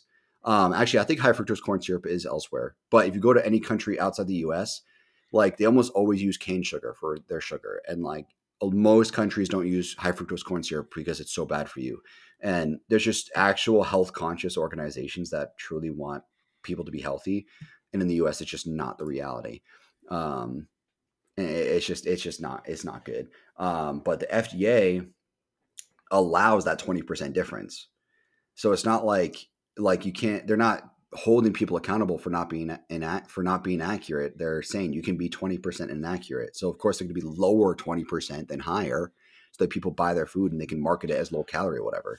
And for anyone who thinks just hearing us say 20% is a small value, 20% is a huge value when you start, you know, going with upper end or not upper end, but uh foods that have higher already higher printed values of things. So like for example, a can of Coke. A can of Coke. I want to say it's like a hundred something grams of, of sugar that they print in a can of Coke. What does it say? Uh, I know it's US Coke. Yeah, yeah, but, but I, I know it's absurdly high. Oh, well, okay, not as high as I thought, but still, um, thirty nine grams of sugar. That's and, a lot, of, which is a ton, and we're talking yeah. about a little, you know, twelve ounce can, or yeah, yeah, what is yeah, twelve ounces, twelve ounces, yep. So tw- the 20% ratio on that. So if we say 39 times you have a potential for almost it's it's 8 grams rounded up of potential variance that you have on that. And yeah. that that and that's on a little can. That's a little can. Now, if you take and I know because I'm in especially from the gaming community, let's take that 2 liter bottle. oh gosh. All right, where is it? Here we go. Um, okay, well, it's per serving size, so it's gonna be they're gonna print the exact same thing. But if we can get the total amount on there, uh, let's mm-hmm. see. So okay, so here's here's the flavored one, which is cherry, which I know a lot of people drink, you know, flavored stuff as well. So we got 42 grams, and then six servings per uh, two liter. There's oh my god, I hate this number and then times the point two. You have a potential for 50 grams of sugar that's unaccounted for in a two yeah. liter. Like people blow through two liters pretty quick. When yeah. I was a kid, in yeah. between high, like when I was a kid in high school and I was drinking a lot of Coke, I blew through two liter in a few days. Yeah, because absolutely. Yeah, we could. I could do that in a day. I remember doing it in a day. yeah, you can blow through pretty quick and we're looking at and you know 20% someone you know a listener could be like oh 20% that's nothing there's still you know almost three quarters left but then it's like well you know that 50 grams that you just missed out on or not missed out but potentially mm, intaked without even realizing it that adds up super quick and mm. you know that's just on the sugar side of things like paul was talking about the carbs earlier especially when you're in you know like Paul was talking about in a prep when everything has to be dialed in. You're not dialed in if you're if you're getting that level of variance for it. Yeah, yeah, that's why you you ideally want to stick to single ingredient foods as much as you can, um, and weigh it out properly. Like that's why I like my my coach mostly does like grams, but sometimes he'll say like four and a half cups of rice or four and a half ounces. But like ideally, especially if you're weighing your food, you want to go as minute of a weight measurement as you can to be as consistent as possible. That's why you go by like ideally grams. Um, grams is way less weight than an ounce. An ounce is a lot more weight than grams are. Um, you know, it's a thousand gram- grams per kilo, and one kilo is 2.2 pounds roughly. So we're talking like a big discrepancy here. So like my scale can mm-hmm. do grams, but it also does it goes by 0.1 ounce increments. So I can do 0.4, 0.5, 0.6. But if I do grams, it's a lot more accurate. So like a lot of the time I try to do grams. And then like for another thing to consider too is like cups versus weighing something out. So like my egg whites in the morning, which I had before recording today, is technically one and a half cups of egg whites, but one and a half cups measures out to 300 milliliters um, almost to the dot. So I do 300 milliliters versus a cup and a half because like even measuring cups aren't, aren't, aren't going to be 100% accurate. And you got to calculate the min- meniscus and shit. And it's like, dude, this is ridiculous. Um, so like, that's why you got to weigh it ideally. And like my, my weight scale is a fucking champ. I use it so much and it is so beat the shit. Um, I think I think uh, maybe like a when we went down for the wedding or something, we were talking in person. You were you were like, "I'm surprised it still is alive. I use it so yeah. much. it's so scratched up. Like it's a it's got a metal top to it, and the metal is like losing its color. Like it's crazy. It's I've used it so much. Um, I'm so particular on my food scale because I use it 10, 15 times a day. So I got to make sure it's a good food scale and it's backlit numbers. That's so huge. Um, and then also my other problem is I got to make sure that the actual surface area of the scale is big because you can get a small scale by accident. And now it's a bitch to weigh everything because it's all hanging off the fucking scale and whatnot. Yep. So like that's a pain. But um, yeah, you got to be careful of of, of, inaccurate scales and like even fucking weight scales. I don't know if you've ever experienced this.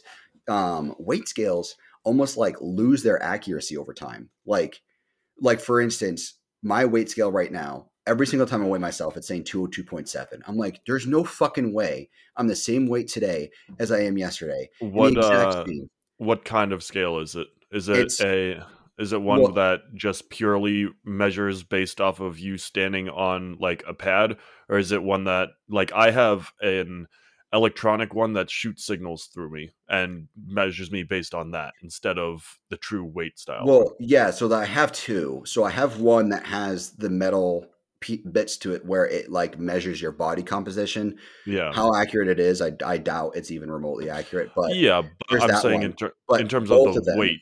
Yeah. Yeah, in both of them, it's a glass, and there's they're on. You know, you put them put it on a flat surface, and you stand on it. It's a digital scale. Um, I probably should get an analog scale. That's probably a better idea. Um, but I bought so I had that one because it measured your body composition. It's really not that accurate, but I just got it just to try it, and then that only measures in 0.2 pounds increments. So it's only like 199, 199.2, 199.4. I bought the one I have now because that scale kept saying the same thing over and over again, no matter what I did.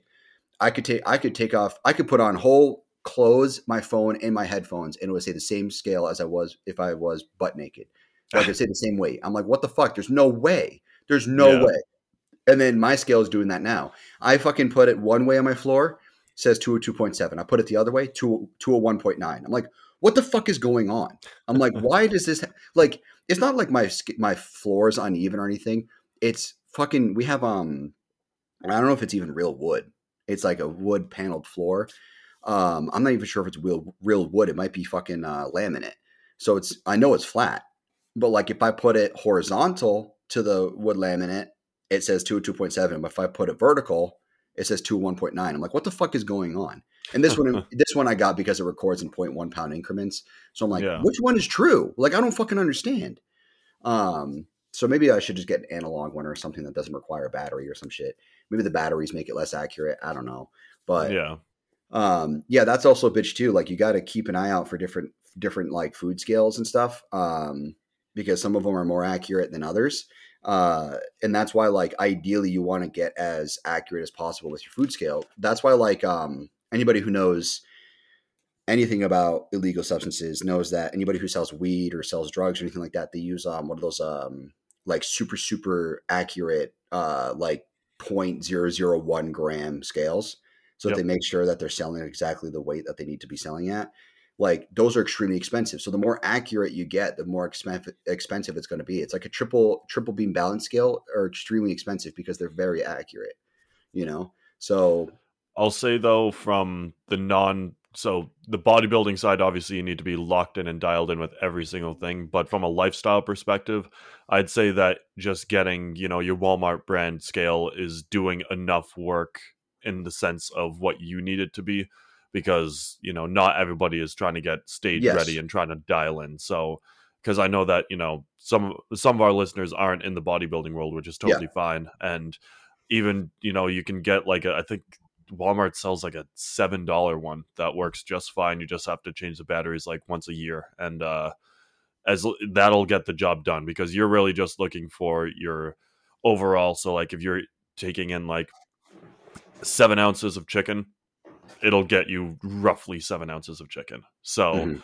I think that as long it, depending on what your goal is, you're able to get away with certain things. Like Paul obviously needs the the one that's gonna give him the exactly what he needs. Whereas, you know, myself even now, I don't necessarily need the super dialed in one because I'm not uh, like I'm still obviously progressing in you know a heightened sense in the gym, but I'm not doing it to get stage ready with a coach. So I don't need to be as locked in as Paul is.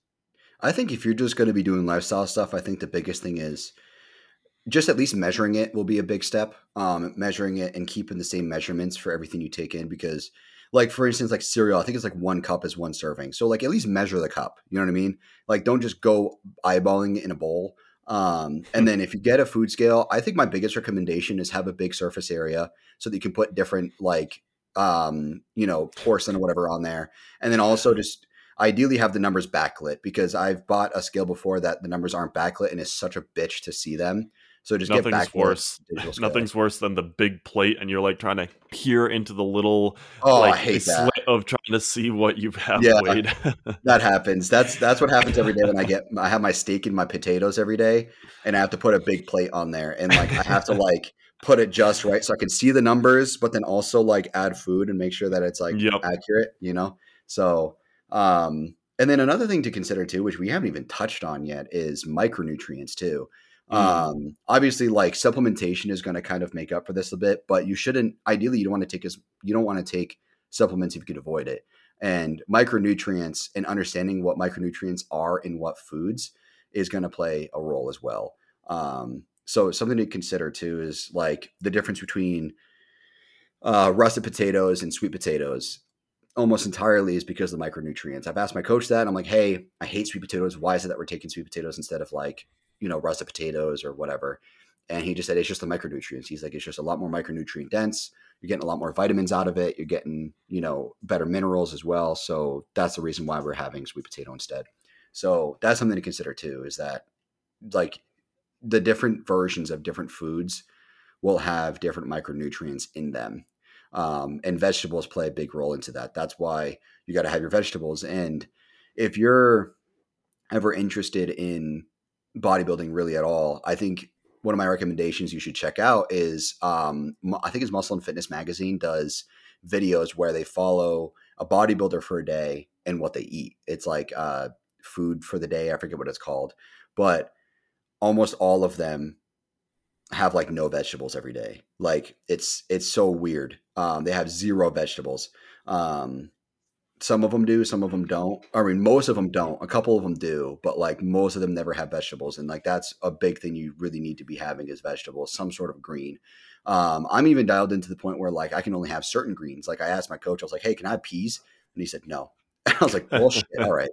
Uh, I think it's because the calorie content is just really high in protein, and I don't need that extra protein. But um, it's like certain greens will do a lot more for you than other greens will too. So something to keep in keep in mind is micronutrients, which is vitamins and minerals. Yeah, and like Paul was saying too, you can also get achieve that through supplements. Like, I mean, obviously, Paul and I are in a you know different world than just the regular, but um, you can supplement with a lot of like I think I take six different supplements every day, something like that, just to, you know, make sure my micros are locked in for the day. because that also plays a huge, huge role in recovery. And I know we've talked about it in one of our previous episodes where we talked about macros and micros and specifically what they do for you. Um, but it certainly is something to keep an eye out for. Um, something that I found when I was looking through the uh, the research articles too was um, when going out to eat too, and because you can get like nutrition labels for restaurant foods, like that's something that's you're able to go online and look up. Like if you went to let's say like I don't know Uno's or something, and you get like a brick pizza from Uno's, you're able to get the nutrition label for that, and uh, they were saying this this is from the FDA too, and it's saying, and this is absolutely wild. But, and I quote, some individual restaurant items can contained up to 200% of the stated values. That's insane. Absurd. So, obviously, you know, the Coke thing is the numbers we used earlier, and I'm just going to use it for the sake of understanding just how wild that is. But if we ran off of a off of that 39 gram sugar thing, and then I mean, 200% of like that. I don't even want to do the math, but that's a ridiculous amount of non include like what's not stated in the uh what's being reported and granted i don't know many people outside of myself that actually look up what they're eating when they're at a restaurant um so this is you know a pretty small percentage of people anyways that care about this but there is an absolutely absurd amount of food or uh, not food calories and macros that aren't being reported when you go to a restaurant. Um, and then it even says here that free side dishes increased provided energy to an average of 254 or 245% of stated values for the entrees they accompanied. So if you get like, you know, can I do you want the the complimentary soup on the side? That's going to jack it up too. So mm-hmm. it is just wild to think about that there's so I had to look this up. There's a video where this guy went around. Um, I forget. I don't think it was the U.S. I think it was somewhere else, and he said there's Sonic, which is a fast food chain here in the U.S. Um, they're known for like American food, basically, and they're known for like pulling up to like this like panel thing that you sit in your car, you press this button, you order, and then they bring the it out to you. Blades. Yeah, they be they used to be on rollerblades. So I had to look it up to see it exactly. And he said, What do you think the calorie content is in this peanut butter fudge large shake from from Sonic? I'm already So- worried. It's a peanut butter fudge. So we all know Peter peanut butter is pretty calorie dense. There's a lot of fat. We already know that. Fudge is pretty calorie dense from sugar, and there's a large shake. And he said, "What do you think the calorie content is in this?" And people were actually guessing pretty high. There were like a thousand calories, 1200, 800, whatever. Um, on supposedly based off of their nutrition label PDF, which you can get from the internet for free. In the peanut butter fudge large size for their shake, It's- so this is what's reported by them or not reported? Yes, this is what's reported by Sonic Okay. themselves. 1,940 calories in that one large shake. Wild. Um, a thousand of that, which is a little more than half, 1,050 calories of that is from fat. Just the fat, which is like the peanut butter mainly. So it's like you're you, like it's insane because you don't realize how much you're putting in your body, and like that's why whenever I go get like a refeed or something like that, my coach is just like always like stay away from fri- fried foods because it's the food and then they fry it in oil yep, the grease. there's tons of oils all within the food, and that's what makes it so bad for you is the is the oils, not necessarily the food itself. Like if you got like fried chips at a restaurant or something, the chips themselves aren't terrible; they're just sliced potatoes. It's the frying it that makes it bad, you know. yeah. Um, so like the the nutrition content is going to be completely off because they're adding all these oils to potatoes, and like that's why if you ever go out to dinner with like oh their twenty four piece Asian sweet boneless wings is twenty one hundred calories. Um, if you ever go out to dinner with like a bodybuilder or someone who's very very very health conscious, you oftentimes see them ask for something to not be cooked in oils or butter. Like if I were Yep. to get get a steak, um, if like I got I got to have a burger on Sunday because it was my my birthday. I got a bison burger. But what I asked my coach, I said, "Hey, can I go get a steak with vegetables, but just as they don't cook it in oil and butter?" Um, and they will. They'll do that. You know. So it's like they they douse these meats in oils and butters to make it taste better and cook easier. I mean, if you've ever cooked steak, you know that it it cooks amazing when you when you use butter with it and Yep. oils and stuff. So it cooks better. Um, peanut butter and cookie dough dream master blast large which is ice cream is 2100 calories. Um so it, it adds up a lot. So you got to be careful of that too. And you know they they don't really have like they'll say oh this is the calorie content on their nutrition label but that's there's no way it's fucking accurate. They're eyeballing the oil they're putting on it and you know so like where the where the meat the cut of meat is coming from is going to vary the calorie content. I mean like you buy if you buy ribeye some slices of ribeye some cuts are going to have less fat than others.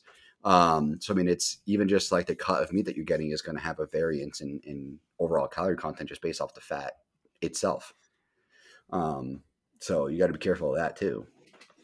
Yeah it's i it, it actually like disturbs me whenever we do an episode like this because we start to i mean we we both have a fairly good understanding of it but then going through the numbers and actually Yeah.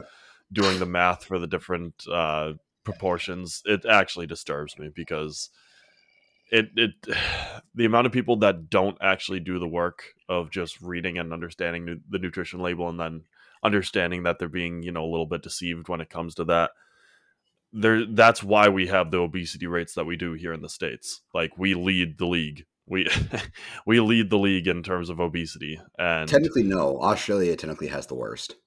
Yeah well they're But- bun- they're a bunch of you know wild animals over there.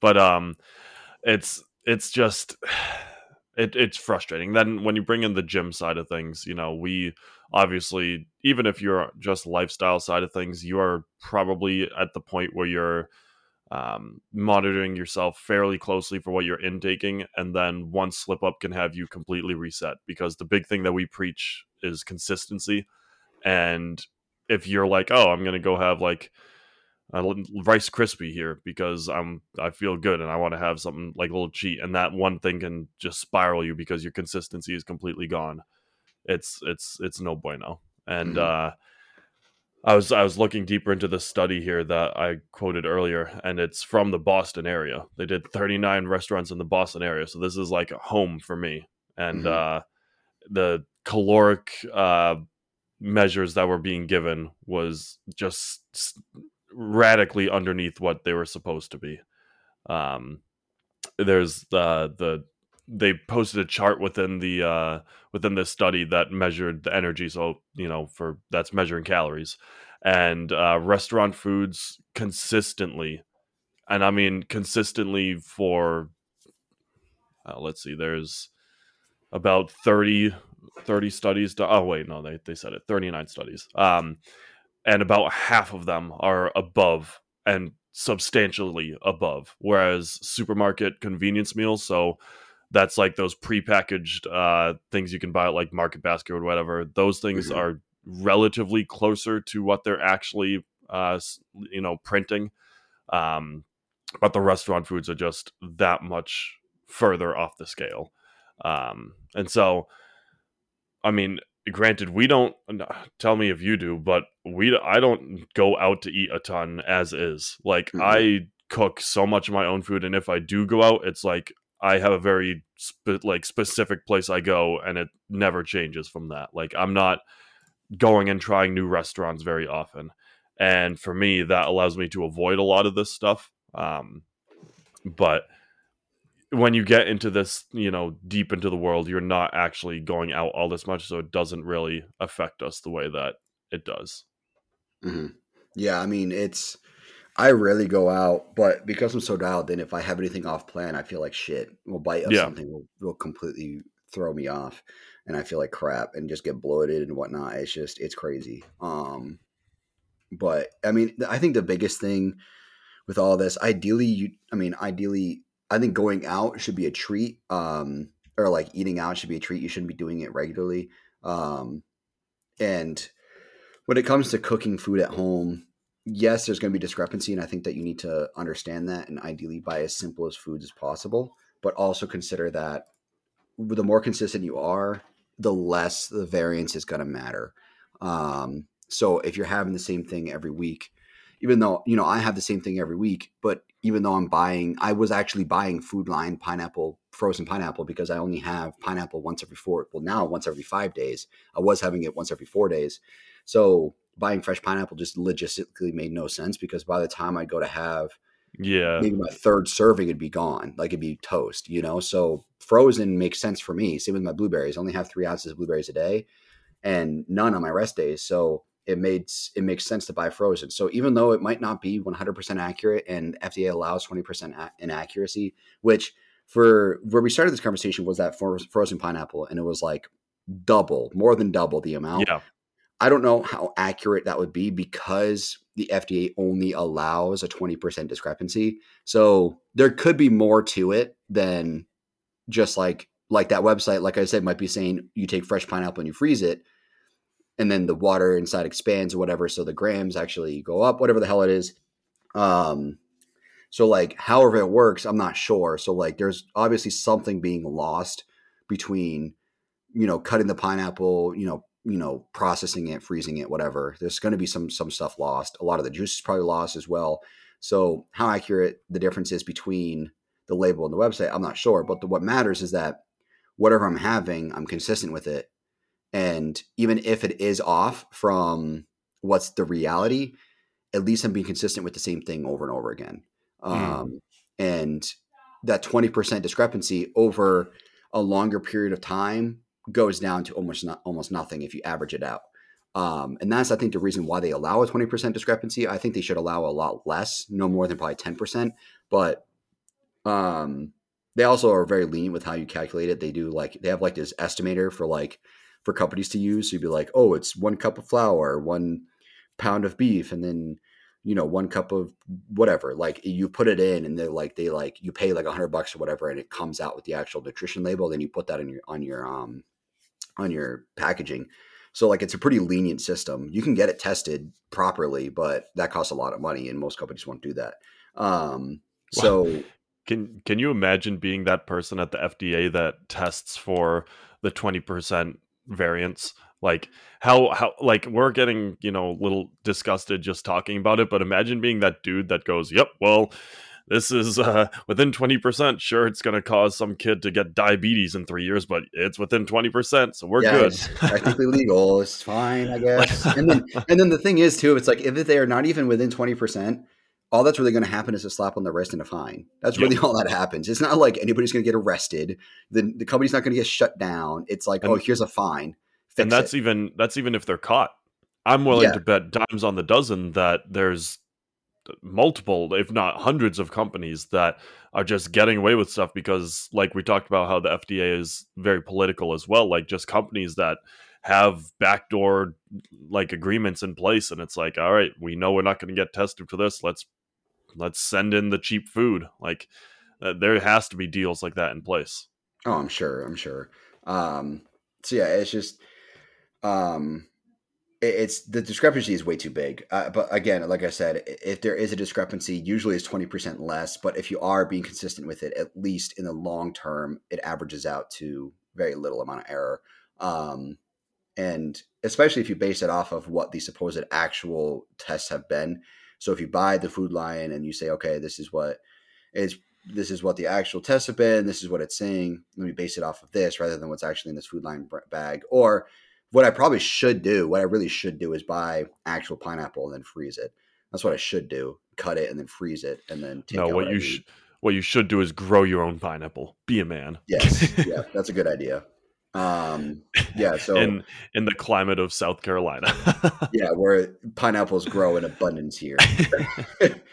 um we just have a lot of bamboo, that's what we got. Um so I think if you're just being consistent on something, whatever the accurate version of it is, that's all that's really going to matter. Um, there are articles out there. While we are talking about this, I was browsing this article where this guy was saying, "Yeah, there's a 20% discrepancy, but he's like, this is my food intake over the past month." And he said, if you average out my caloric intake based off of what the actual reported numbers are between the company and what the real numbers are, he his like error, his margin of error was like less than one percent. He's like, because some days what he ate was more inaccurate than other days, but some days were extremely accurate. So at the yeah. end of the, at the end of the day, if you're having roughly the same food, your margin of error is going to be very low. Um, so that's really what's going to matter the most. But again, you need to understand that the more complex your food that you're buying, the more chance that it's going to be even harder to predict what the actual nutrition truly is. Um, and that's where like that estimate gets even harder to do because, like I said, the FDA, you know, you go in, you put in what actually is in it, and then it comes out with an estimate. The more amount of ingredients in the food, the harder the estimate's going to be. And again, it's just an estimate. It's not 100% because, you know, geographic regions of where something is grown, where something is raised is going to play a difference. Climate is going to play a difference or it's going to play a role. Uh, logistics is going to play a role. Um, whether or not you freeze it is going to play a role. Like there's so many different things that play a role um, in what you end up getting in return. So like like fresh fruit from studies has actually found that there's less micronutrients in fresh fruit than there is in frozen fruit because it loses its nutritional value as it's transitioning from farm to table. Um, where with frozen food, it locks a lot of that nutrition in and is then shipped with that nutrition locked in and frozen, and then you eat it from there. So that's another thing to consider too is that sometimes like that's why I buy frozen vegetables and not fresh vegetables because I want all the nutrition in there I could possibly get. Um, where I don't want my vegetables to go fucking bad after two days because they were they were just shipped out. I'll bring it here and then thaw them and then eat them. Um, but that's not the case with all things. I don't want my chicken frozen at all. You know, I want it fresh the whole time. But again, it just it comes down to um, understanding the differences between what you're buying and what you're really getting. Um, and you got to be careful of marketing because that's going to play a role in what you buy. Yeah, and that's why also like just keeping it like Paul was saying consistent. Like Paul and I eat the same thing basically every single day. And it's boring to some people. Like some I've had some people ask me like why don't you like do you not enjoy eating food? And I was like I enjoy eating food. It's just the goal at mind is it outweighs the the the wanting to go eat something like fancy or whatever. Um, so the consistency, like with that study where the dude was saying there's the 20% variance, but I'm still locking in because of the consistency. That's what we need to do. More so, what the point is out of this whole episode is like if you can lock in consistency wise and if it's not seven days a week maybe like four or five days out of the week you're you're dialed in with like your your primary meals and whatnot and then maybe on the weekend is when you're starting to slip up a little bit you can recover from like a saturday of eating you know shit or something like that mm-hmm. yeah it's i mean that's i mean in the bodybuilding world it's like it's really frowned upon to to cheat on weekends because you're kind of undoing a lot of the work that you did during the week. So you kind of it's hard to make progress when you're cheating on the weekends. But if you're lifestyle, if you're just focusing on lifestyle goals, then cheating on the weekends is going to be fine. Um, and this discrepancy really isn't going to matter as much, but you need to be consistent. And ideally, like it's not even necessarily um like I said earlier, it's not necessarily consistent in what you're eating. It's also where you're getting it. You know, if like you eat one brand of thing, just try to stick to that one brand. You know, I get Thomas English muffins every single time, not because they're better or worse than other English muffins. It's because that's the consistency. Yeah, yeah. It's just that's just what I eat, and that's what I have every single time. Is Dave's Killer probably better? Yeah, chances are, um, but that's not what my body's used to. My body's used to English muffins, and like mm-hmm. when it comes to bread like I don't have regular slices of bread. I have Ezekiel bread because that's what my body's used to digesting at this point. Um, changing to Pride Foods cream of rice, I've had it in the past and I've responded well to it, so I know it's fine. But like if you know you're responding to regular cream of rice well, like from you know Ben's or whatever from the store, stick to that. I mean, I hate it. That's why I don't buy it. It's fucking disgusting. But like, you want to stay as consistent as possible. Um, and I think that's really just where our conversation a lot of our conversations really just go down to that. It's just staying consistent and it holds true for fucking most things we end up talking about.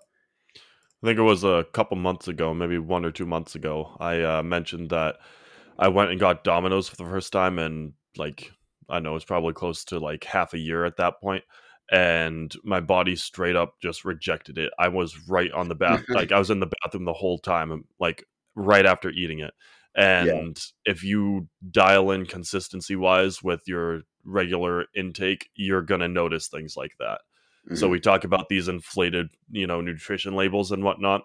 And if you have a dialed in diet, you don't even need to check a nutrition label. You'll know, like your body will straight up let you know that you messed up and this thing is not what you think it is. Um, it's because like Paul was saying with uh, how your body is used to digesting something over and over and over again, and then you change it up a little bit. If it's you know within a little bit, like I'm sure with the bread you could probably get away with making that switch, but if you decided like one day to go from, um, for example, if you went from 93 or higher lean beef and then decided to for price purposes go get 80% uh, lean beef, your body would probably just be like, "Well, you're not you're not surviving this one, buddy." And to yeah. the bathroom we go.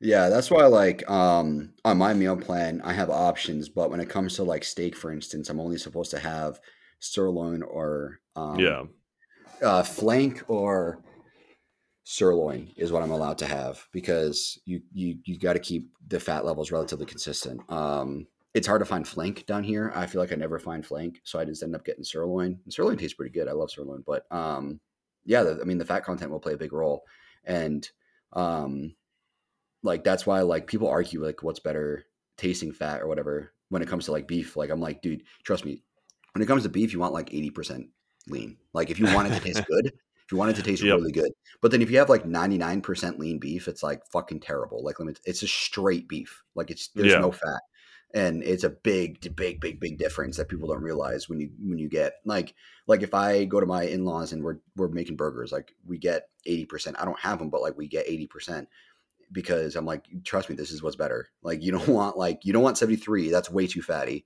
and you don't want like 90 that's not fatty enough. Like the ideal spot's like 80 um yeah.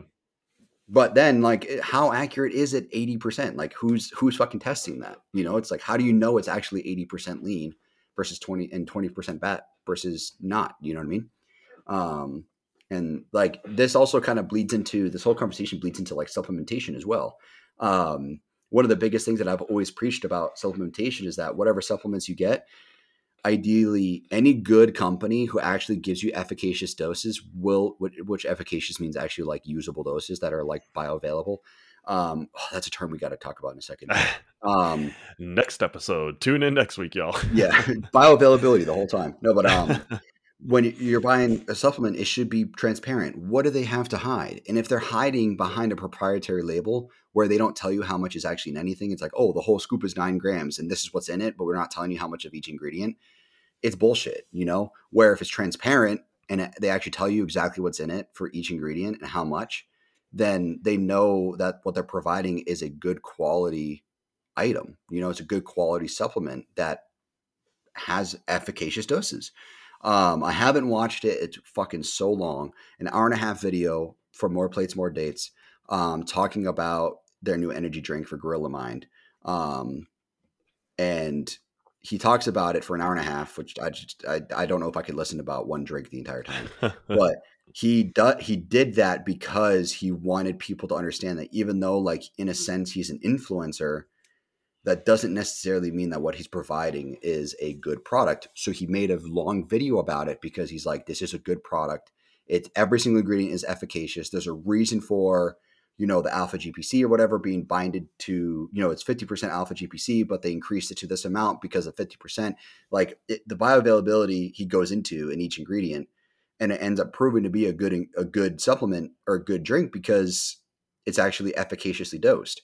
Um, but then you get like shit companies like C4 or Cellucor is a brand that I really promote against. They have some good stuff that I respond to well, but they're not transparent at all. Their C4 uh, pre workout is so fucking proprietary. Like you have no idea what you're taking in. The only thing they really label is the um, is the caffeine because they have to legally. They have to tell you exactly how much caffeine is in there, but the rest of it is proprietary. You know, it's so it's like, what am I even really taking in? You have no idea.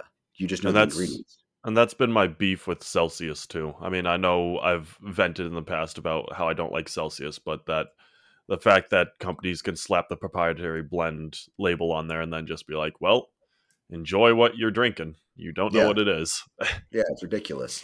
That's why like when it comes to energy drinks specifically, I try to go the route of like just like straight caffeine and ideally yep. natural flavoring if I can. Um, but yeah, there's some that are out there that are fucked.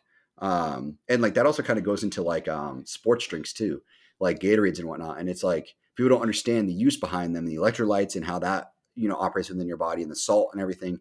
And what's funny is that Gatorades, there's two and a half servings in one fucking bottle. It's like, dude, what? Well, I mean, the bigger bottles, not like the regular yeah, size, yeah. like the fatter bottles, but it's like, who's having like perfectly one serving? Yeah. you can't judge that. So you got to be careful of that as well because there's a lot of sugar in it for a reason, but there's a lot of sugar and it, it's and how electrolytes work and all of that people don't understand. And I mean, I also use it for the for the fast digesting carbs uh intra yeah, workout. Yeah, yeah, that's what they're designed for. That's what yeah. it was originally made for. Was the Gators in Florida for their performance or their football games? You know, so. But Gatorade. I want to drink Gatorade because it makes my tummy hurt. it, it makes me feel better. Um, I'm sicky wicky and I need Gatorade. I need ginger ale because it makes me better for some reason, for no reason at all. Yeah. um, which ginger ale really doesn't even actually have ginger in it. It's just fucking artificial ginger. Yeah, everyone should drink ju- just drink tea when you're sick. That's all you need. I don't even. I just drink water and like coffee. I do my normal shit when I'm sick. I, I, boil water and I drink boiled water. That's it. Yeah. I want to feel the pain of the boiled water, not the pain of my sickness. I don't want to feel stuffed. I want to feel pain. Third degree burns, please. So I focus yeah. on that. Um, Jesus. But yeah, so it's just like, and then even fucking, I remember that they taught us it, and I think it was middle school or high school, but like, if you don't know how to read a nutrition label, that is so bad because you're just buying based off the packaging and what the food is. You know what I mean? It's like you have no idea what you're actually fucking taking in, which is such a bad thing to consider. And Anybody another thing too. Yeah, and another thing too is that the no, those nutrition labels are based off of you know a 2000 calorie diet for gals 2500 calorie diet for for gentlemen and it's like when you're in the i mean i don't know about you but my caloric intake is supposed to be north of 3600 and uh mine's a lot more than 25 yeah. Yeah. And so while that doesn't necessarily apply to uh the the grams of things included if a lot of people just look at the percentages because people will see um, the the like especially the sugar percentage, and it'll say, oh well, this is you know thirty percent of your intake for for sugar per day based on the 2500 diet and if you are doing anything but the 2500 diet that percentage does not apply to you mm-hmm. and that's something that people also don't really realize is that you can't just run off of those and that's obviously with the 20% variance too so if, if you for example you are in a calorie deficit and you're reading a nutrition label that is off of a 2500 um, calorie intake, which is every nutrition label, and you see the and you read just the percentage, and it says this is fifty percent of your carb intake for the day, and you buy that, eat it, and you're supposed to be in a calorie deficit. So let's say twenty two hundred or something like that. You're looking at like 70%. And then with the 20%, you're now looking at potentially your just entire carb intake for the day. yeah. Yeah. And um, I was going to say something else to add on to that too. Um, oh, that's what I was going to say. Was the the twenty five hundred and the two thousand like potential diet from the FDA is bullshit. They're saying that men's supposed to take in three hundred thirty five grams of carbs a day. That's what they're saying. I'm How like, much? Three hundred seventy five grams a day. I'm hmm. like, most bodybuilders don't take in more than fucking three hundred. Like, yeah, that's ridiculous. Let me let me see if I can find it. Um, uh, FDA's daily intake. Uh, bah, bah, bah, daily value versus percent daily value. I just want to know what the fuck the actual daily value is. Um, okay, daily value. Okay, so this is updated. So this is this is newer. Let's see. Okay, we don't micronutrients. You just take in as much as you can. So they actually have. So this I don't know when the original was. So it's saying the original daily value, which was Let's see if I can find out when that was. Um, it's saying so the region there's a daily value increase, changes for nutrients, um, increase, decrease, say the same or yeah. So this is this is just like this is before and after. I don't know when the before was or when the after was. I know we changed our nutrition labels in 2016 um, to change the look of them, but it's in the new daily values. We're actually supposed our new daily value every day is 50 grams of sugar. Wild. That's supposedly our new daily value. We should be having zero. That's what it was before. Yeah. The original daily value was zero is, added is that, sugars. Okay, added sugars. That's what I was going to ask. If it was yes, added, added natural, sugar. you can have natural sugars, but added yeah. sugars was zero. Now it's um, now it's fucking fifty.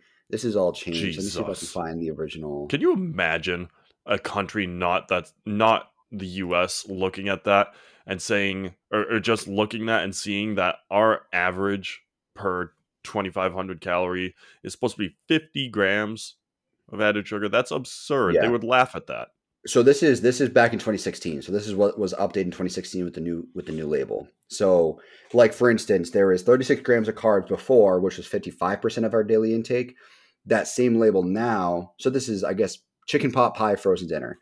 36 grams of total fat, which is one pie, and there's four of them in container. That's 55% of our daily value. Now it's 48%. So it's higher now. Like it's like the more we can take in is higher now than it was before. Um, let me zoom in here. Um, now it's saying sodium actually went down. It was 1060 for 44%. Now it's 46. And then it's saying sugars, so carbs, total carbs was 59 grams. So both both labels say the exact same ingredients, but the percentages are different. 20% is 59 grams. Now it's 21%. So we're supposed to take in less total carbs, but it's saying we're supposed to take in more dietary fiber, which is good. But then it says added sugars is now a percentage, where before we're not even supposed to have added sugars at all. Um, yeah, so I it's saying. mm-hmm.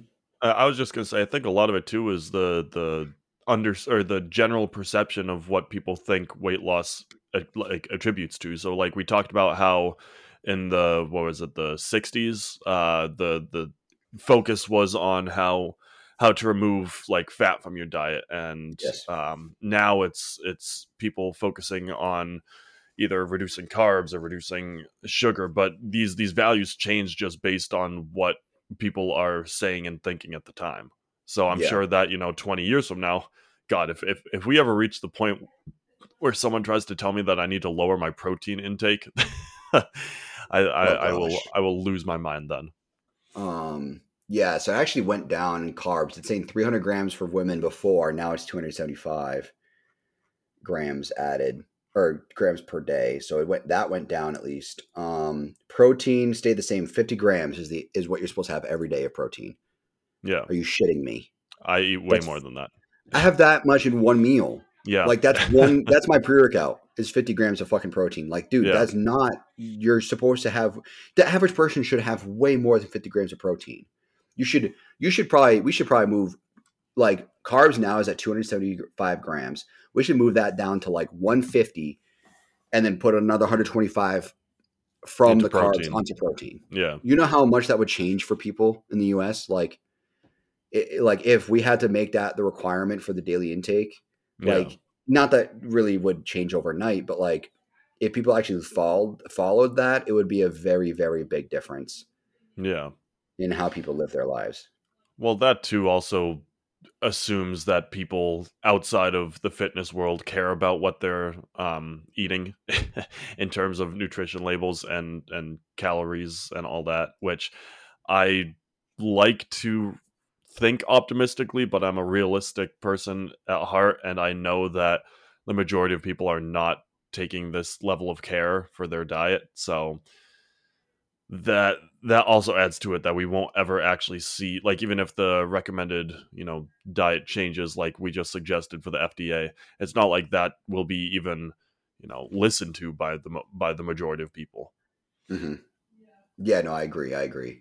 Um so this is okay so here's the actual food components i think this is so this is based off a 2000 calorie diet um, for adults and children over four years old, so four years and older, pregnant women and lactating women, um, where any children from one to three should have a thousand calories, and I think children under one should have even less than that. Um, I think it's like probably like 600, 700 calories. But so 2000 calorie diet, it's saying we're supposed to have 78 grams of fat, which is a lot, 20 grams of saturated fat. We really shouldn't have fucking any of that. Um, 300 milligrams of cholesterol. That's fine, I guess. Um, 275 grams of carbs, which is a shit ton. 2300 milligrams, so 2.3 grams of sodium, which is a lot.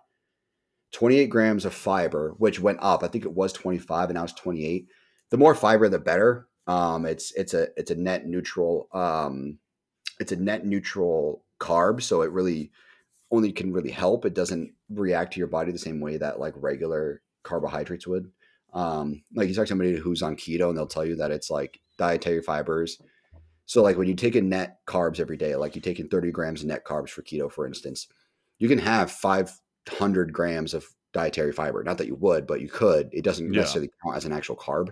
Um, protein is 50 grams, and then added sugars is 50 grams, which the fact that we're supposed to be able to have 50 grams of added sugars is ridiculous. So they said total carbs is 235, but added sugars is 50. So even though we went down in total carbs with the 2016 change, we went 50 grams up in sugar from zero. That is that is purely purely FDA marketing with big big companies. Like there's and, no way that there's I, I understand having a certain level of added sugar intake, like a very, very minute amount, but just a little bit. Like I can understand like under five grams, and like natural that. too, like natural sugars. Well, yeah, I mean, natural sugars are. I, I mean, those are in our diets regularly. Like I eat an apple every morning. Like for me, that's yeah. that's a good way to kickstart my my body's levels. Um, but the fact that the recommended is 50 that there's this is supposed to be coming from the agency that protects us and keeps us from being you know obese or keeps us from or, or, or sorry helps us to maintain healthy lifestyles. And the recommended uh, dosage from those people is 50 grams of added sugars. There has to be something in place with that. I mean obviously i'm a bit of a conspiracy person but there, there's just no way that the agency that's supposed to be helping us the way that they you know advertise not even advertised just publicized um is promoting that kind of lifestyle Yeah, I, I'm looking at it here. There's there's a whole fucking insane amount of information about how the FDA defines added sugars. Like it's paragraphs of shit. But basically, the long story short, added sugars is anything that's more than what's expected to be in the food itself. Um, so it's anything added um, to the processing, packaged as such, and included sugars and include sugars, free mono and disaccharides, sugars from syrups and honey, and sugars from concentrated fruit or vegetable juices that are in excess of what would be expected from the same volume of 100% fruit or vegetable juice of the same type. So if you got like bottled orange juice versus fresh squeezed orange juice, the added sugars would be the difference between those two. Um, yeah. Is what they're saying is the added. Um, and then I'm like, honey is naturally occurring. I think that's okay in moderation, but then like syrups shouldn't really be having it all. Syrup shouldn't be a thing. You're getting it from oak trees, which is not even actually syrup. It's fucking um like what even is what even comes from the oak trees? It's not actual maple syrup. It's like maple. It's the runoff it tap. It's it's something. I I yeah. I couldn't tell you. I'm not that deep in that world. Yeah, it's like ma- it's like a maple sugary substance. I think from the maple trees, like a sugary water or something that they build the syrup off of. Um, so you shouldn't really be having syrups anyways. And most syrup that people buy is fake anyways. When you try real syrup, it's fucking amazing. But um, the fact that they say that we can have added sugars now is just absurd. Um, yeah, declaring uh, the nutrition facts label declaration of added sugars for single ingredient foods and cranberry products. Why did they single out cranberries? those pesky so little crans. yeah, those cranberries are getting the uh, we're going to label them as added sugars. We they didn't pay us in, money. And yeah, that's what I was going to say. Intentionally targeting groups that uh, are not supporting their narrative. Specifically, cranberry craisins are the devil. Regular raisins are fine because Sun-Maid paid us, but not. but not. What's what's that one in Massachusetts that's huge for cranberries? Um, Sunblast or forget what it's called. It's a blue packaging. Um, I haven't eaten cranberries in a long time, so I don't know. Yeah, they make they make cranberries and craisins and stuff. Um, I forget what it's called. It's in Massachusetts. It's a bunch of sh- bunch of juices they make too, but it's like they didn't pay us, but Sun-Maid paid us. So raisins are fine, but not craisins. Those Google assholes didn't pay us any money, man. We're okay. Let's, we're we're gonna get flagged for a conspiracy on this on this whole episode. they can suck it. If the FDA gets mad, over people being upset about added sugars, they can suck it because Let's try and get someone from the FDA on the show.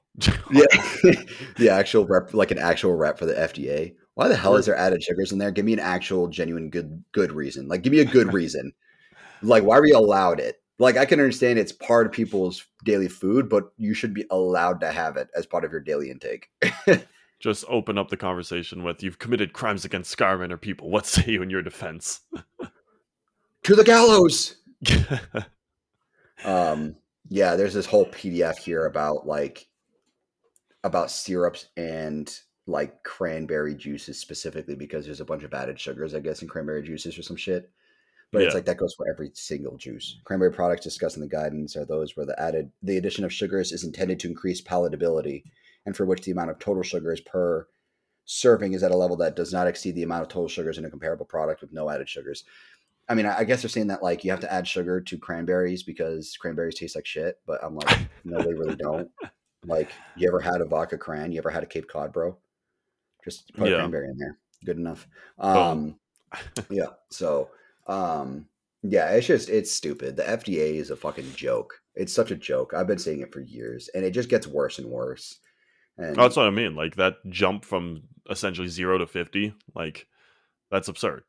yeah, there's no reason for that, and it just it, they they've been a they've been a joke for the longest time, and they're just going to keep being a joke, and they're never going to change their ways. It's just it's ridiculous. Um, it's like that's like when we got the uh, added to the U.S. government the Space Force to keep us safe see, from. Uh, okay, here's my little opinion on that real fast. I understand why he wants to create. He wanted to create a space designated um, military, military, branch because yeah. because each branch did have space like departments that would like send up satellites and shit for like their monitoring and whatnot. So he Trump's idea was like, let's have one branch that does all of that, who Yeah. operates entirely with space equipment and has that specialty.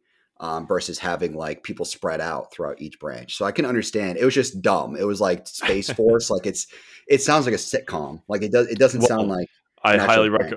I highly recommend everybody go watch the uh, the Netflix series uh, Space Force. They Isn't they that- take it. It's uh, Steve um, Steve Carell. Steve Right. Carell, and he Yeah. they do a really good job parodying it. Yeah, I got to check that out. I think it's the same people as The Office. I'm not a big fan of The Office though. Um, Uh, I mean, the cast isn't identical. Not, I mean, there's I, I think it's the same actually. producers or something. Oh, okay. It's something like that. It's not the same cast. It's just like same producers or something behind it. There's also the one with Seth MacFarlane too. I forget what that's called. Kind Yeah. of like a parody on Star Trek. Um, but yeah, no, it's it's just. I mean, it changed in 2016, so I don't know. It might have been. I don't know if there was a Trump administration that did that or whatever. I think he was towards the end of 2016 that he was in office, so I think it was the Obama administration. And then Michelle Yeah. did that whole like healthy eating for kids, where they just got rid of. It, it- like, there was no healthy eating in schools. Like there was no healthy foods. They just got rid of the bad, like the worst foods. It's like, dude, Yeah. it's still not good. you didn't actually change anything. You just got rid of some shit that kids like. Yeah. Now everybody's mad at you. that Let's have And more that focus goes on down- class. goes down in history as as their legacy. Yeah, Michelle's gonna be known for pissing off students in middle school and high school. I that's I remember solely back when I was in school. That's why I didn't like them. I didn't know anything about politics. I just knew Yeah. that you took away my Twinkies. Yeah, you took away the the pizza that we had. That was already terrible, but at least we could look forward to it. It wasn't the worst. you got rid of those cheese sticks that were hard as rock, but not as terrible as everything else. That was primary ammunition during the food fights. Yeah, yeah, you just pelt people with them. They're like fucking torpedoes. just long ways. You throw them like a football and just fucking, just fucking smack them in the face. Poke someone's eye out. Um, yeah, with a cheese stick. Cheese stick. yeah, like a breaded cheese stick. It was mostly bread too. It wasn't even like a lot of cheese. It was mostly bread. Ridiculous. I do not miss that shit. Let me tell you. Nope.